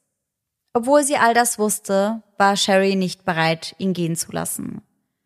Sie erzählte einer Freundin auch von etwas, das sie während eines Streits geschrien hat. Chris, ich werde mich niemals von dir scheiden lassen. Ich werde nicht gehen. Was willst du tun? Mich umbringen? Und weil Sherry das eben so deutlich sagte, geht die Staatsanwaltschaft eben davon aus, dass Chris sie immer schlechter behandelte, weil er halt hoffte, dass sie sich dann von ihm trennen würde und dass sie die Scheidung einreichen würde. Denn er selbst konnte das nicht tun, beziehungsweise wollte das nicht tun. Der Staatsanwalt sagt, dass er glaubt, dass Chris in Tara Lynns verliebt war, doch er konnte sich nicht scheiden lassen, weil er dann seinen gut bezahlten Job bei Joyce Mayers verlieren würde. Diese missbilligten nämlich die Scheidung, zumindest wenn man selbst daran schuld war. Ah, okay, weil ich dachte ja vorhin, als du das gesagt hast, dass er wollte, dass sie die Scheidung einreicht, dass er einfach nur besser dastehen wollte und dass sie dann die Böse ist. Aber das erklärt das natürlich. Ja, genau. Also das wäre ein Problem gewesen, wenn herausgekommen wäre, dass er sich trennt wegen einer anderen Frau, mit der er vorher auch schon eine Affäre hatte. Hm. Da kommen wir später aber nochmal zu, denn Joyce Mayers ist auch mit beim Prozess im Zeugenstand und spricht eben genau darüber. Das Problem war nun, dass Sherry herausgefunden hatte, dass ihr Mann eine Affäre mit einer ihrer besten Freundinnen aus der Highschool hatte. Also sie wusste, dass er eine Affäre hat und auch mit wem. Also das habe ich mich ja auch schon während der Folge gefragt, ob sie das noch mitbekommen hat. Ja. Ich glaube immer, wenn das halt dann auch noch eine der eigenen Freundinnen ist, dann ist es natürlich gleich doppelt schlimm, weil du ja dann gleich ja zwei Leute eigentlich verlierst. Ja, man muss auch dazu sagen, ich habe relativ viel über Tara Linz gelesen. Sie war so das genaue Gegenteil von Sherry. Sherry selbst war ja auch sehr, sehr gläubig und auch wenn sie früher mal eine wildere Seite hatte, hat sie diese halt durch die Familie und durch ihre Kinder total verloren. Das heißt, man geht davon aus, dass Chris genau das damals an ihr anziehen fand und das ist eben das, was Tara zu diesem Zeitpunkt noch hatte. Also sie hat lang als Hostess gearbeitet, dann war sie Cocktailkellnerin, sie war sehr, sehr locker und verrucht und so ein bisschen anders drauf halt, als er es eigentlich gewohnt ist und als sein Glaube ihm auch weiß macht, wie es in Ordnung wäre. Und man geht davon aus, dass ihn das halt extrem angezogen hat, er damit aber halt nicht wirklich gut umgehen konnte. Und man geht eben davon aus, dass das für Sherry eben auch nochmal so eine Sache war. Denn in einem Gespräch mit ihrem Ehemann haben sie sogar über Terra gesprochen. Zu diesem Zeitpunkt wusste sie aber noch nicht, dass sie eine Affäre haben. Und da hat Sherry gesagt, dass Tara ihr total leid tut, weil sie eben nicht so ein christliches Leben führt. Und ich glaube, dann herauszufinden, dass jemand, der eigentlich total gegen deine Glaubenssätze und auch gegen die deines Mannes geht, dann die Frau ist, die er hinter deinem Rücken trifft, das, glaube ich, ist halt noch mal schlimmer. Ja, ja. Wir wissen aber ganz genau, dass sie wusste, dass es eine Affäre gibt und auch, dass sie wusste, wer das war, weil sie sich da eines Abends einer Freundin anvertraut hatte. Sherry öffnete an diesem Abend nämlich ihren Computer und sagte zu ihrer Freundin, ob sie wissen möchte, wer die Frau ist, die eine Affäre mit ihrem Mann hat. Und daraufhin zeigte sie dann ein Bild von Tara Linz. Und diese soll Chris eben unter Druck gesetzt haben, sich endlich von seiner Frau zu trennen, denn ihr Hochzeitsdatum stand ja beispielsweise auch schon fest. Das finde ich ja auch so heavy, dass du schon ein Hochzeitsdatum mit deiner Affäre ausmachst, während du noch verheiratet bist. Total. Man muss aber dazu sagen, ich weiß, dass Tara dafür in den Medien richtig auseinandergenommen wurde. Und ich will das auch gar nicht gutheißen, aber Chris hat vor ihr halt komplett anders geredet. Das sollte man an dieser Stelle halt gar nicht vergessen. Ja. Und dazu muss man ja sagen, er ist ja der Mann, der verheiratet ist. Das heißt, er muss sich trennen und ja dann eben, wenn er das möchte, zu seiner neuen Freundin bis dato noch Affäre eben dann auch stehen. Also ja. Definitiv. Und man muss ja auch sagen, dass er das Tara mehrmals gesagt hat, dass er das jetzt endlich in Angriff nehmen würde. Und für sie war ja klar, er würde sich trennen. Also sie hat ihm das halt einfach zu 100 Prozent geglaubt. Tara Lynn sagt ebenfalls vor Gericht aus und dort erscheint sie unter Polizeibegleitung sie war tatsächlich auch so ein bisschen der Star des Prozesses. Jeder wollte sie unbedingt sehen und unbedingt ihre Aussage hören. Tara sagt aus, dass sie und Chris die ganze Zeit miteinander sprachen oder SMS schrieben und dass sie sich oft ihre Liebe zueinander gestanden. Am 4. Mai, sagt sie, haben sie bis spät in den Abend hinein geredet und SMS ausgetauscht.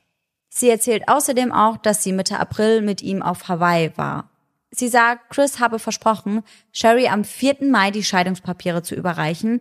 Dann habe er aber gesagt, es habe einen Tippfehler gegeben, deshalb würde er es am 5. Mai tun. Also man sieht, er hat sie schon auch immer wieder hingehalten. Auf die Frage, ob sie und Chris Pläne hatten zu heiraten, spricht ihre kurze Antwort Bände. Zuerst musste die Scheidung durch sein. Das heißt, Chris stand natürlich unter enormem Druck Denn Tara wollte halt unbedingt, dass er die Scheidung einreicht und sich endlich trennt, was ich aus ihrer Sicht auch verstehen kann, wenn sie sich in den Mann verliebt hat und er ihr halt vorher schon gesagt hat, die Ehe ist halt eh hinüber. Auf der anderen Seite haben wir dann halt Chris, der sich ja eigentlich gar nicht scheiden lassen möchte, beziehungsweise er möchte es, aber in seinem Kopf kann er das nicht, weil er dann ja eben seinen Job verliert. Aber an der Stelle auch noch einmal, um ganz kurz klarzustellen, weil ich kann mir vorstellen, dass das vielleicht einige vermuten. Es gibt keinen Hinweis darauf, dass Tara wusste, was passieren würde oder dass sie wusste, was Chris geplant hatte. Und sie hat da schon gar nicht mitgeplant. Die Staatsanwaltschaft glaubt natürlich aber trotzdem, dass eben die Affäre mit Tara und ihr vor kurzem gestelltes Ultimatum dann der Hauptauslöser war, weswegen Chris die drei tötete. Vor Gericht werden dann die eindeutigen Videos und Fotos, die ich euch ja vorhin schon mal angepriesen habe, gezeigt. Und das war wohl für alle Beteiligten, die in dem Raum waren, sehr, sehr unangenehm. Der Richter sagt an einer Stelle auch, okay, es reicht, weil die Staatsanwaltschaft halt wirklich ein Bild oder ein Video nach dem anderen rauspfeffert, um eben zu zeigen, wie Chris Coleman sich verhalten hat. Unter anderem sehen wir dort ein Bild seiner Genitalien, ein Bild ihrer Brüste und ein entblößtes Gesäß. Als nächstes folgt dann ein Video, das Chris für Tara aufgenommen hat.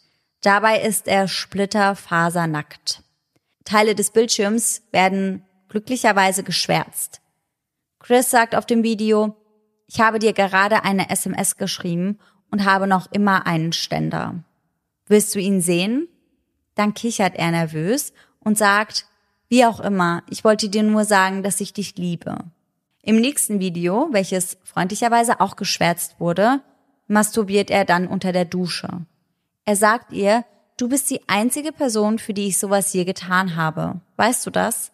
Du bist die einzige Person, für die ich viele Dinge getan habe.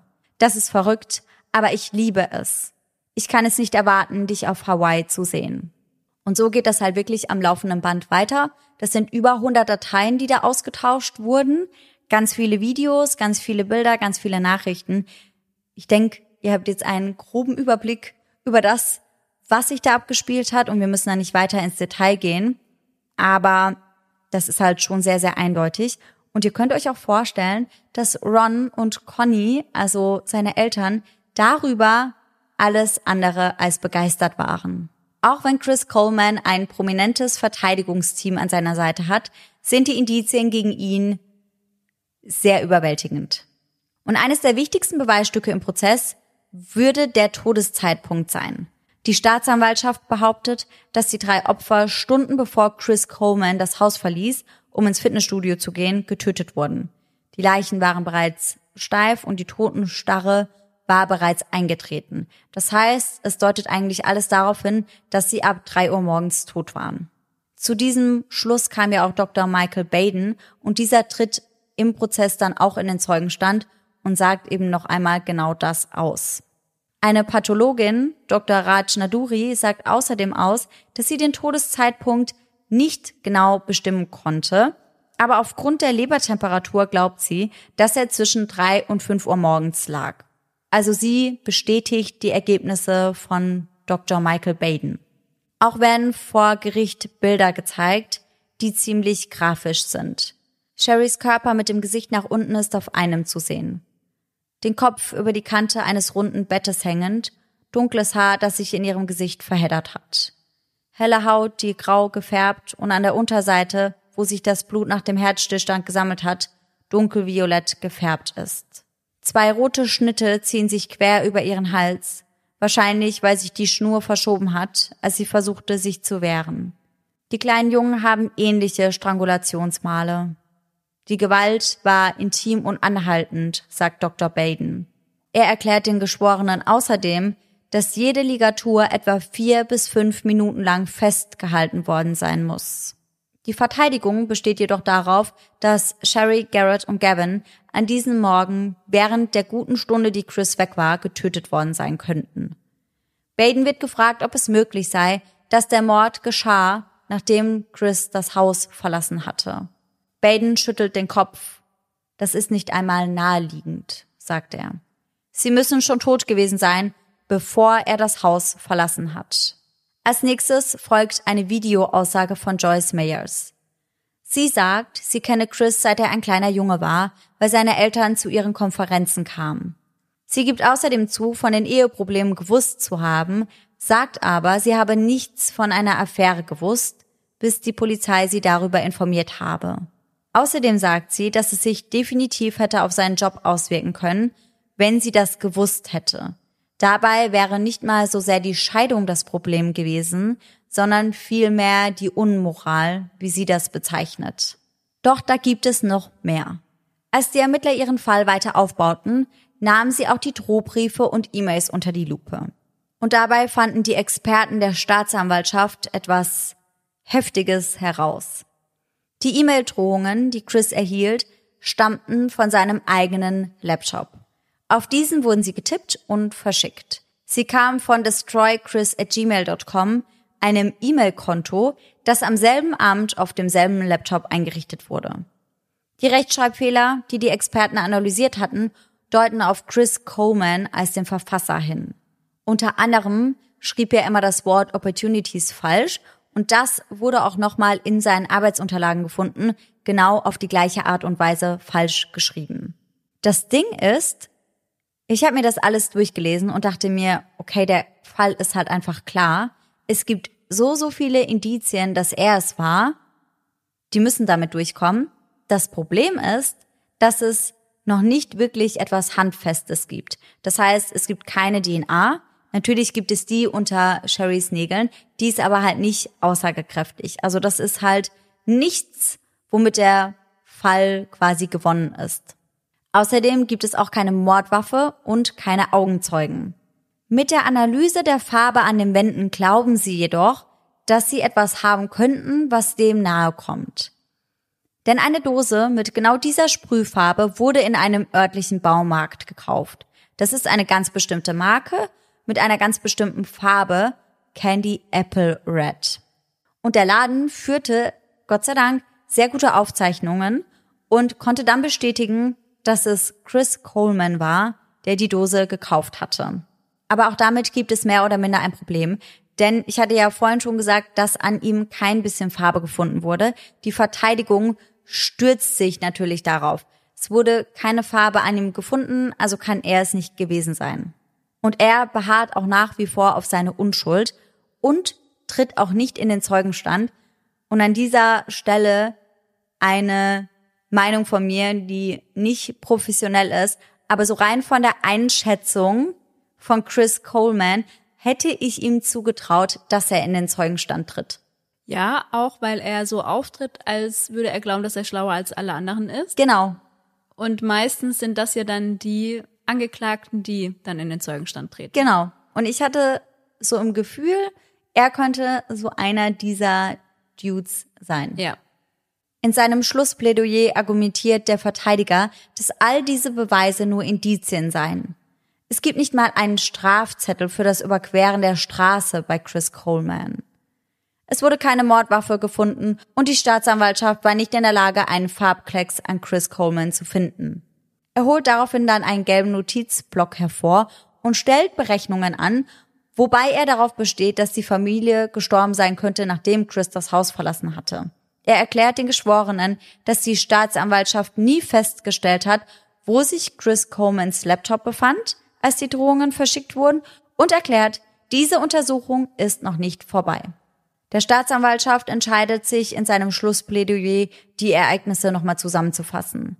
Dann sagt er, als der Mörder nacheinander in die Zimmer der kleinen Jungen ging und als der Mörder sich auf ihre Betten setzte und als der Mörder nach ihnen griff, um sie zu erdrosseln. Sie haben die Bilder gesehen, sind sie nicht aufgestanden und weggelaufen. Sie haben nicht geschrien. Natürlich taten sie das nicht. Warum sollten sie auch? Es war nur Dad. Nachdem dann alle Zeuginnen vor Gericht ausgesagt haben, ziehen sich die Geschworenen zur Beratung zurück. Die Spannung steigt bis ins Unermessliche, aber Sherrys Mutter bleibt optimistisch. Vor dem Gerichtssaal gibt sie noch ein Interview und das kann man sich online auch anschauen. Und ich finde, sie hat so einen bestimmten Ausdruck in ihrem Gesicht. Sie ist sich ihrer Sache so, so sicher. Ich fand das sehr, sehr beeindruckend. Ich werde euch das auf jeden Fall mal hochladen. Sie sagt auf jeden Fall, ich werde Gerechtigkeit für meine Tochter und für meine Enkel bekommen. Ich habe das, was man den Mutterinstinkt nennt.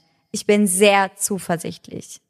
Während gewartet wird, machen Gerüchte den Weg durch die Hallen des Gerichtssaals, dass die Geschworenen elf zu eins stimmen. Also, dass es einen gibt, der sich quasi verweigert. Oder der gegen die Schuld von Chris stimmt. Später kommt heraus, dass sogar fünf Leute befürchteten, es könnte begründete Zweifel an seiner Schuld geben. Bis eine von ihnen zufällig ein Foto von Chris und Tara in die Hand nimmt und es umdreht. Das Datum auf der Rückseite war Oktober und beide hatten ja ausgesagt, dass die Affäre erst später gestartet hätte. Mhm. Und sie haben gesagt, wenn sie bei so etwas lügen, dann glauben sie ihnen gar nichts mehr. Und das war so der ausschlaggebende Punkt, dass wirklich alle sich umentschieden hatten. Krass. Nach 15 Stunden Verhandlungen ist das Urteil im Dreifachmordprozess gegen Chris Coleman gefallen. Wir, die Geschworenen, befinden den Angeklagten im Sinne der Anklage für schuldig. Und zwar in allen drei Anklagepunkten. Die Menge außerhalb des Gerichtsgebäudes bricht in Applaus und Jubel aus. Draußen ist es mittlerweile schon dunkel, man sieht nur noch die Scheinwerfer von den Kameras, dabei regnet es in Strömen. Jemand schreit aus vollem Halse guilty und ein anderer du mieser Bastard. Das Urteil wurde übrigens am 5. Mai 2011 verkündet, das heißt auf den Tag ganz genau zwei Jahre nach der Ermordung von Sherry, Garrett und Gavin. Der Richter verurteilt Coleman zu lebenslanger Haft ohne die Möglichkeit auf Bewährung. Auch weil die Abschaffung der Todesstrafe im Bundesstaat Illinois nur noch wenige Monate von ihrem Inkrafttreten entfernt war. Die Geschworenen wollten nämlich einstimmig, dass Chris Coleman die Todesstrafe erhält, da seine Taten, Zitat, brutal und abscheulich waren und auf mutwillige Grausamkeit schließen ließen.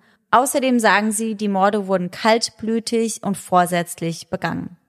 Ron und Connie Coleman sind nach wie vor nicht von der Schuld ihres Sohnes überzeugt. Vielmehr verteidigen sie ihn bei jeder Gelegenheit. Als sie mit der Tatsache konfrontiert werden, dass ihr Sohn eine Affäre hatte, sagt Ronnie, sie, damit meint er Sherry, sagte Chris die ganze Zeit, dass er launisch sei und dass er nicht liebevoll genug sei. Sie hat ihm nie ein Kompliment gemacht. Deshalb fühlte er sich so sehr zu Tara hingezogen. Er sagt außerdem, Laura schüttelt jetzt schon den Kopf. Ja. Und ich sage euch ganz ehrlich, das wird nicht besser, weil da ist mir wirklich die Kinnlade runtergefallen. Er sagt außerdem, dass Chris eine Affäre hatte, weil Sherry ihren ehelichen Pflichten nicht nachgekommen wäre. Oh nein, das ist nicht dein Ernst. Mhm. Mhm. Ja, oh, nee, also ich denke mir auch so, wenn es andersrum gewesen wäre, wenn Sherry diejenige gewesen wäre, die eine Affäre gehabt hätte, dann wäre sie ja auch schuld gewesen. Also ja. sie ist quasi schuld, dass ihr Mann jetzt eine Affäre hatte. Aber wenn sie es gewesen wäre, dann wäre sie auch schuld gewesen. Egal wie man es dreht und wendet, ich glaube, Ron und Connie Coleman hätten sie immer als die Schuldige empfunden. Boah, vor allem im Hinblick auf das, was er getan hat ja. und was da passiert ist, ist das einfach so asozial und respektlos und boah, nee, also furchtbar. Vor allem, selbst wenn er sich umgeschaut hat, weil die Ehe nicht mehr lief. Ja. Also erstens finde ich, ist sie dann trotzdem nicht schuld. Nein. Also selbst wenn zwischen den beiden halt wirklich gar nichts mehr gut war, dann finde ich, ist das trotzdem nicht so, dass sie schuld an der Affäre ist. Aber dann kann man sowas vielleicht meinetwegen, es ist nicht richtig, aber meinetwegen noch irgendwo über 50 Ecken verstehen, dass er sich da woanders umgeschaut hat. Wie gesagt, ich will das nicht gutheißen, ich finde das auch absolut daneben, aber das zu verteidigen als Eltern, das kann ich meinetwegen noch verstehen. Aber dass er seine Frau und seine zwei Kinder getötet hat und sie bringen als Rechtfertigung an, dass sie ihren ehelichen Pflichten nicht nachgekommen ist und dass es letztendlich ja nur deswegen so weit gekommen ist, weil ansonsten hätte er keine Affäre angefangen und ansonsten wären die ja dann auch nicht gestorben. Das finde ich halt schon sehr, sehr, sehr krank. In einem Interview nach seiner Verurteilung sagt Chris Coleman selbst noch einmal, er hätte es nicht getan, er hätte seine Familie geliebt.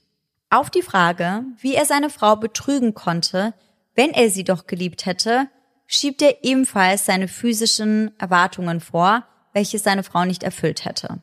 Er bestreitet auch, dass er sich von Sherry scheiden lassen wollte, um seine geliebte Tara zu heiraten. Und das hat Tara ja ganz klar ausgesagt. Und das hatte Sherry ja auch mit Freundinnen geteilt. Ja. Also das im Nachhinein zu leugnen, das kann ich halt wieder gar nicht verstehen, weil er war ja bei dem Gerichtsprozess anwesend.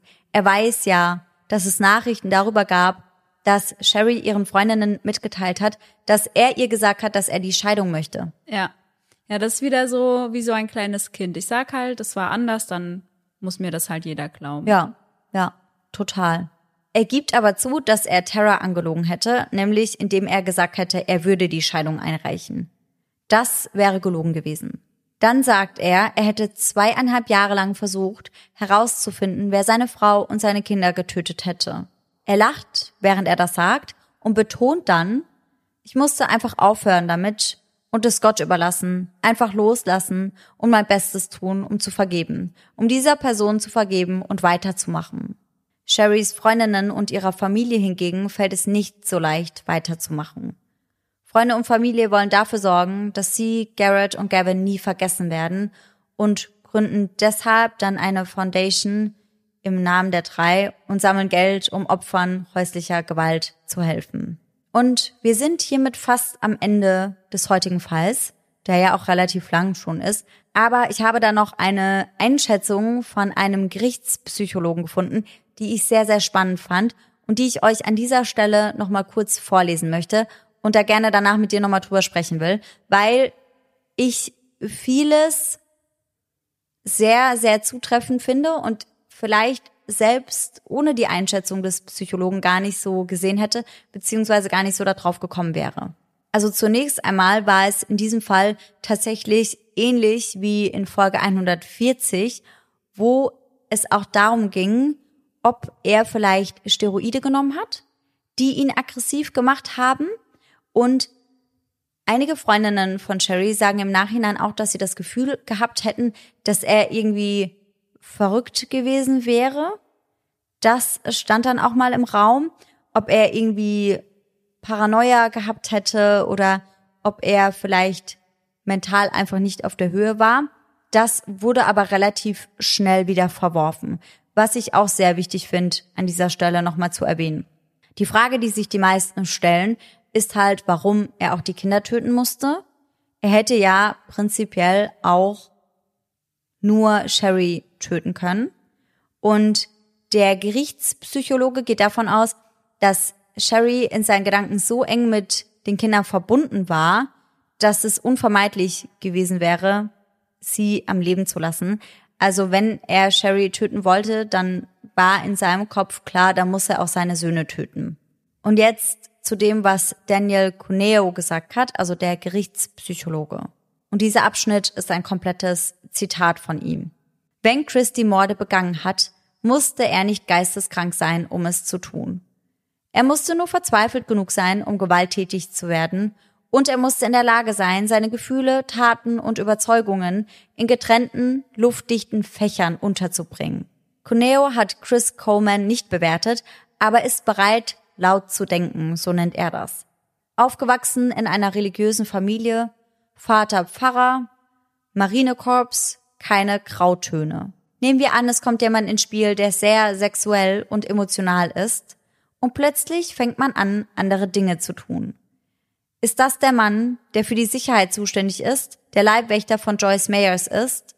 Er ist aufgeregt, emotional, so involviert wie noch nie zuvor.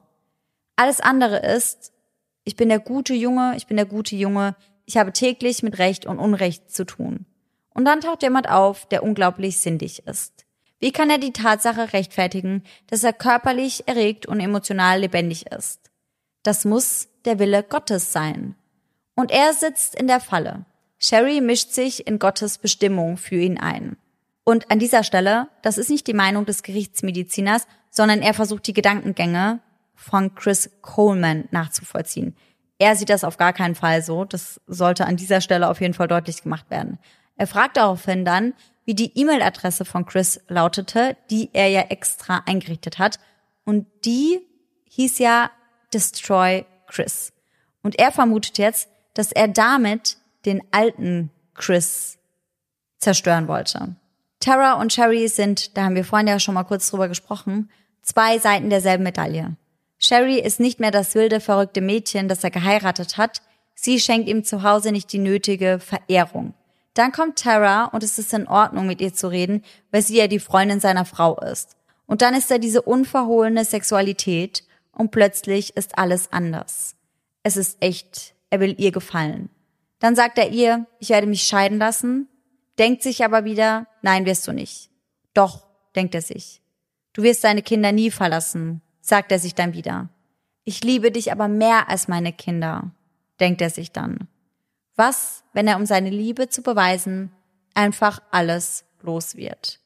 Der Gerichtspsychologe sagt, dass Verlustangst, in dem Fall gegenüber Tara, eine brutale Sache ist, die einen verzweifeln lassen kann und er geht davon aus, dass Chris Coleman sich eben alle seine Taten genau so gerechtfertigt hat. Also, ich bin ganz schön baff von dem ganzen Fall und ich weiß gar nicht, wo ich anfangen soll. Aber zunächst, ich habe niemals mit dieser Wendung gerechnet. Ja. Weil am Anfang habe ich wirklich gedacht, das war irgendein Hater von Joyce.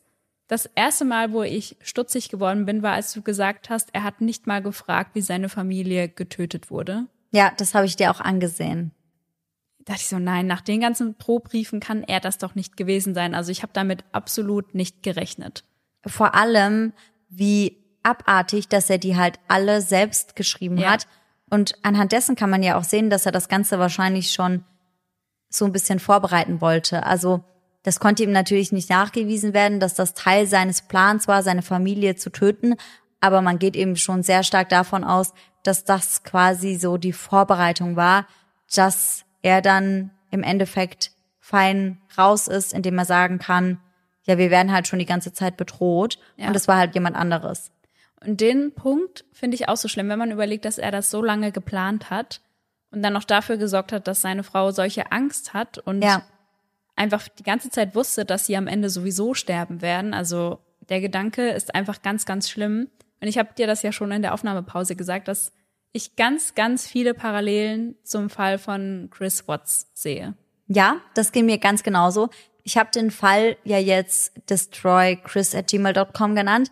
In Klammern steht in meinem Dokument aber auch eine Bilderbuchfamilie 2.0, weil für mich hat das so krass viele Parallelen und ja. ich musste immer, immer, immer wieder an Chris Watts denken. Dann haben die beiden auch noch den gleichen Namen. Ja. Also wir streichen alle Chris von unserer Datingliste. Ja. Das machen wir nicht mehr. Und ich fand das aber so, so heftig, dass da so viele Parallelen sind. Und wir sind auch nicht die Ersten, die das so sehen. Ich habe einige Artikel gefunden, wo er als The Original Chris Watts bezeichnet wurde. Mhm. Also das haben wohl sehr, sehr viele Leute gesehen. Und ich fand das bei Chris Watts einfach schon so erschütternd, dass er wirklich einfach nur seine Familie getötet hat, einfach nur, weil er ein neues Leben beginnen wollte. Und ich mir dachte, aber deine Familie kann doch trotzdem weiterleben, du kannst ja trotzdem ein neues Leben beginnen. Und genau das Gleiche habe ich mich hier halt auch wieder gefragt. Warum? Und wir haben die Doku zu Chris Watts ja vor kurzem gemeinsam geschaut. Ja. Und da wurde er doch auch von einer der Polizisten, glaube ich, gefragt, so, warum musste deine Familie sterben? Du hättest dich auch einfach trennen können. Ja. Und so ein neues Leben mit deiner Affäre, mit deiner neuen Partnerin starten können. Warum nimmst du deiner gesamten Familie das Leben, nur weil du jetzt andere Pläne hast? Ja, total. Das ist halt wirklich die Frage aller Fragen.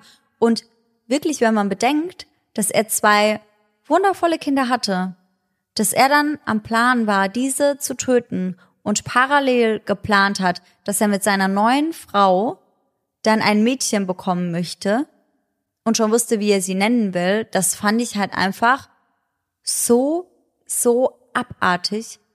Ja, das kommt dann so rüber, als wären die Kinder einfach irgendein Gegenstand, ja. schafft man aus dem Weg und dann legt man sich halt neue zu, so auf Ganz die Art. genau. Ganz genau, so kam mir das auch vor. Und das fand ich einfach so weltfremd. Das war für mich einfach unvorstellbar. Und deswegen habe ich das auch sehr gefühlt, als der Staatsanwalt gesagt hat, seine größte Herausforderung wird es sein, den Menschen, also den Geschworenen, zu verklickern, dass es halt einfach wirklich Menschen gibt, die ihre eigenen Kinder töten. Ja.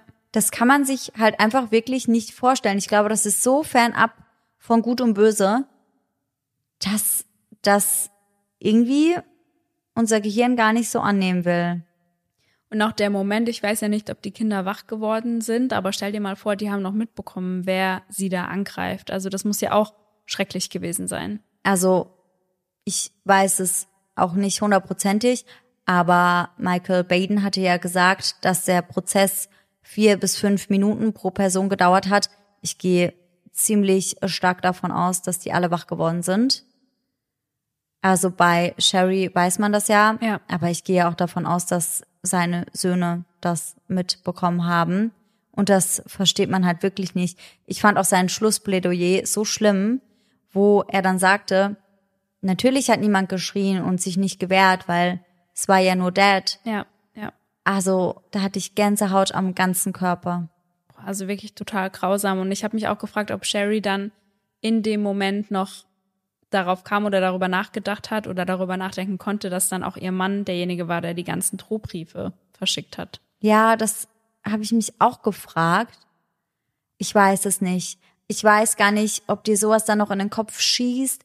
Ich kann mir vorstellen, dass das, wo sie am meisten dran dachte, ihre Kinder waren. Ja. Was geschieht jetzt mit denen? Geht es ihnen noch gut? Wie lange wird es ihnen noch gut gehen? Also das, glaube ich, war wahrscheinlich so der vorherrschende Gedanke. Aber es kann natürlich auch schon sein, dass ihr dann in den Kopf geschossen ist. Die Bedrohung lag halt die ganze Zeit neben mir. Ja, ja. Puh, also echt, ich bin sehr, sehr schockiert, weil wie gesagt, am Anfang, ich hätte niemals mit dieser Wendung gerechnet. Ja, ich habe auch tatsächlich ein, zwei Dokumentationen gesehen zum Fall und auch eine Podcast-Folge von einem amerikanischen Podcast gehört.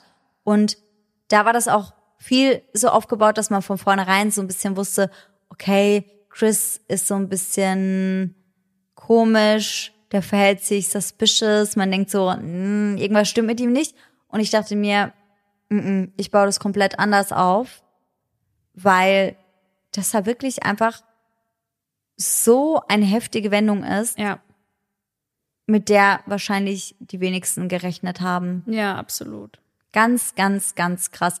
Also am Anfang hat dir Chris ja noch leid getan. Ja, ja, Und da hast du noch gemeint, oh Gott, der hat ja alle verloren. Und ganz am Anfang, als ich angefangen habe, den Fall zu recherchieren, ging es mir auch so. Also ich dachte auch, krass, wie schlimm. Deine Frau, deine Kinder und das halt nur wegen einem Job, ja. den du halt nicht kündigen wolltest. Ja, weil da habe ich mir auch noch gedacht, was muss er sich denn ja für Schuldgefühle machen, wenn Ja. er weiß, dass seine Familie nur wegen seines Jobs Ja. getötet wurde. Und da dachte ich echt noch, boah, das ist ja unfassbar schwer zu ertragen. Ja, der wird sich sein ganzes Leben lang Vorwürfe machen. Ja, Hoffentlich wird er das auch ja, dieses Mal. Allerdings aber natürlich jetzt aus anderen Gründen, wie wir wissen. Aber bisher hat er das ja wohl noch nicht mal zugegeben. ja. Was ich halt auch immer so furchtbar finde, weil ich mir denk, du bist sowieso lebenslänglich Ja. in Haft. Und was ja ganz, ganz klar dafür gesprochen hat, war ja der Todeszeitpunkt. Weil als dann klar war, die waren schon früher tot, dann dachte ich mir, ja, also Ja. dann muss er es ja gewesen sein. Auch die Farbdose, muss Ja. ich sagen, war ja auch schon ein sehr aussagekräftiges Indiz, weil da haben die Ermittler ihn auch während der Befragung gefragt, ob dieser irgendwo bei sich oder im Haus eben eine rote Spraydose hat. Und da hat er gesagt, nein, er glaubt nicht. Und wenn, dann ist die schon uralt. Und das war halt so eine seiner ersten kleinen Lügen. Und dann kam halt eben dieser Beleg auf, wo man wusste, die Dose war halt nicht alt. Die war frisch gekauft von ihm. Und er wusste das ja auch ganz genau noch. Ja. Und er wurde bei mehreren Lügen in diesem Stil entlarvt.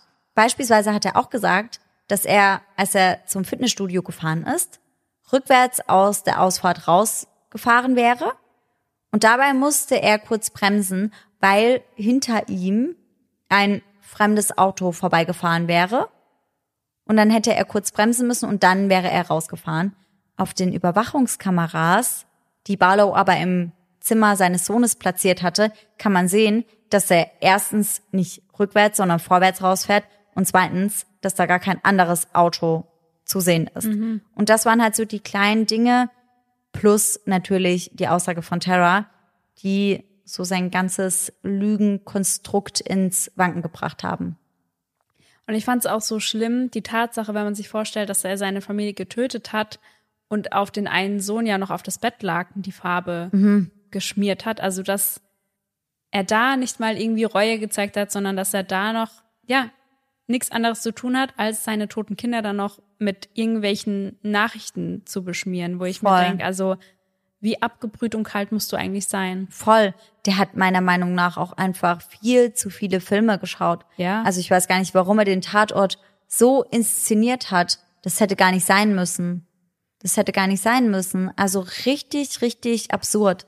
man hat ja auch wirklich die ganze Zeit auch gemerkt, dass er niemals damit gerechnet hat, dass sie ihm auf die Schliche kommen, weil dass er diese E-Mail von seinem eigenen PC aus verschickt, das spricht ja dafür, dass er gar nicht damit gerechnet hat, dass er überhaupt ins Visier der Ermittler kommt. Was ich halt gar nicht nachvollziehen kann, weil generell, das wissen wir doch auch, die erste Person, die ins Visier der Ermittler gerät, ist meist der Partner oder die Partnerin. Ja, aber ich glaube, er hat sich echt so schlau mit seinen Drohbriefen gefühlt, dass er dachte, da ist er auf jeden Fall safe, Ja, weil ja. er hat diese Briefe ja und ja.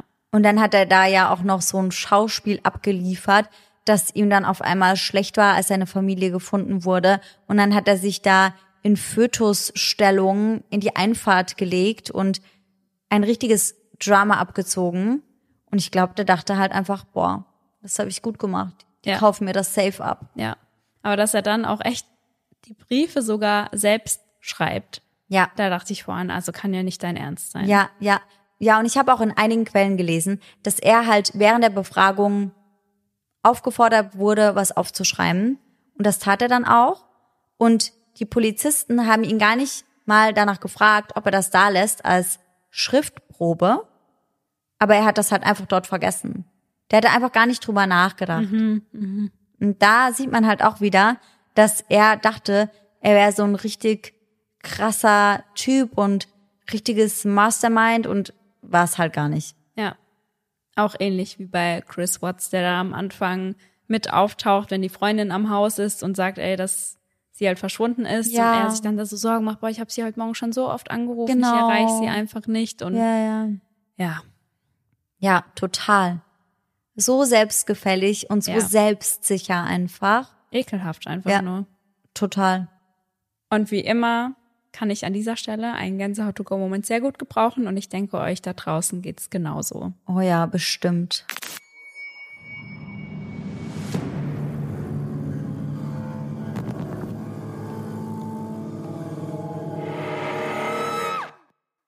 Und der heutige Gänsehaut-to-go-Moment, der stammt von einem der wenigen männlichen Hörer von uns. Woo, you go, boy.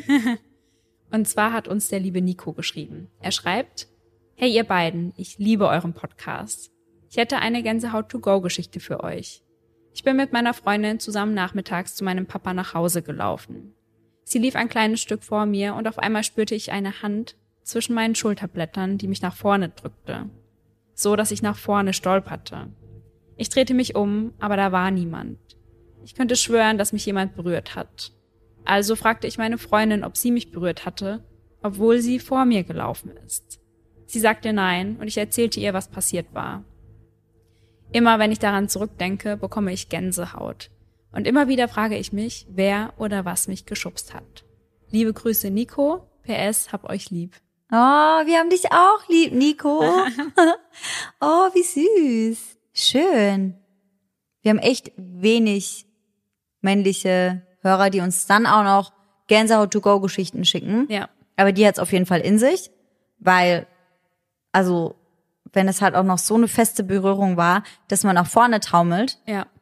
das finde ich halt krass. Weil manchmal hat man ja vielleicht so, man spürt kurz was, aber da ist halt nix. Ja, so aber ich, das? ja, ich hatte das zum Beispiel schon mal, dass ich mal das Gefühl hatte, ich werde angeatmet.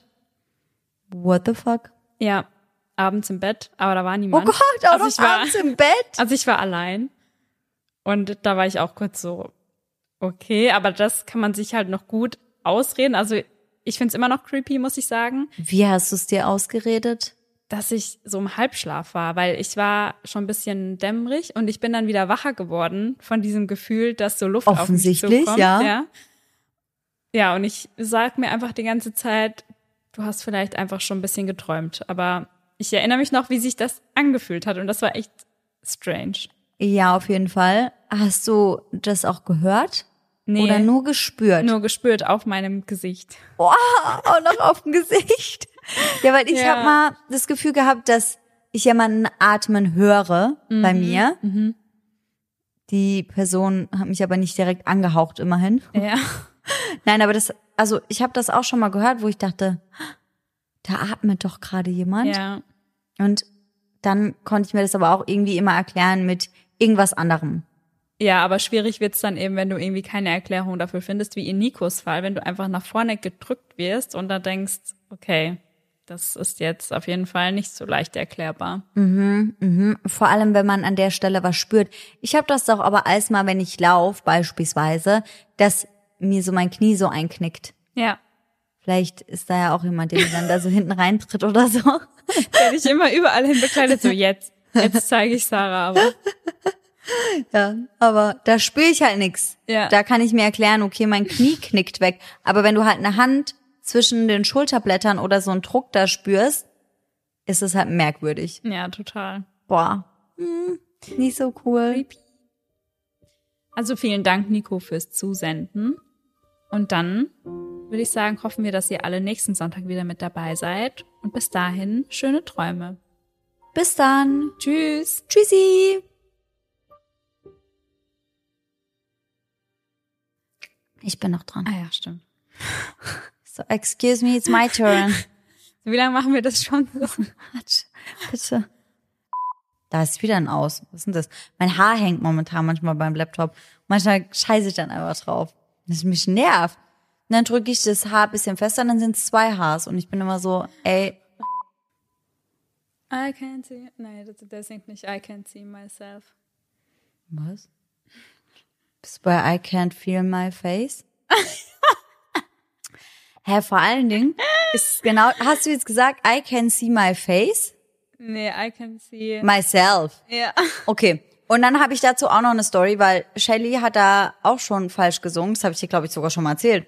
Ach, auch bei dem Lied. Es heißt I can't feel my face when I'm with you. Und ich habe nachgegoogelt. Da geht's vermutlich um irgendwelche Drogen und sowas. Ah, okay. Also, mhm. Und Shelly hat es aber letztens hier auch gesungen. Also wir haben es zusammen gesungen, wir haben gekocht und haben Musik gehört und gesungen. Und sie singt irgendwann, so beim Refrain höre ich nur so, I can do more things when I'm with you. Ich war so, nee, Leute, was, was habt ihr mit dem Song, ey? Ich habe einen Song jetzt, ich habe Das erinnert mich auch dran, dass ich ja auch immer die ähm, Bodyguards halt hab. Bodyguards gebucht habe bei. Scheißegal, scheißegal, ob du Huhn bist oder Hahn. Kennst du das? Nein. Okay, das kenn ich von meiner Oma. Scheißegal, scheißegal, ob du Huhn bist oder Hahn. Ach, Huhn. Wenn du Huhn bist, musst du Eier legen können. Wenn du Hahn bist, musst du Hühner hm, können. Scheißegal, scheißegal. das habe ich noch nie gehört. bist. Ich kenn nur so Scheiße von meiner Oma, fällt mir gerade auf. Ja, ich merk's. Fuck die Henne, rief der Hahn, als er auf sie Anlauf nahm.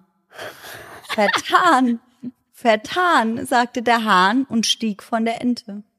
So eine Oh Scheiße kenn ich nur. Was ist das? Also das schneide ich raus, aber ist das jetzt, ist das der Twist, dass der jetzt eigentlich war? Oh mein Gott, wie krass wär's? Das hätte ich gar nicht im Das wäre wirklich gehabt, ne? krass, ja. What the fuck? Alter, das war das Letzte, an was ich gedacht hätte, Mann. Das Major Case Squad Team hat aber, und das muss man sagen, glücklicherweise unter Sherrys Nägeln DNA-Spuren gefunden. Und diese Ich kann's mir nicht. Ich sag das gerade, Laura sitzt mir gegenüber und ich sehe nur, wie sie so langsam und ganz geschmeidig ihren Daumen nach oben hebt. so mit ihrer Sonnenbrille im Gesicht. So, okay. Ja, okay. Ja. Musst du gehen? Hm? Musst du gehen? Soll ich so? Ja, du hast eben so gemacht, als müsstest du gehen. Du warst, du warst so. nee. Ich dachte, du hältst zurück. Nee. Tschüssi.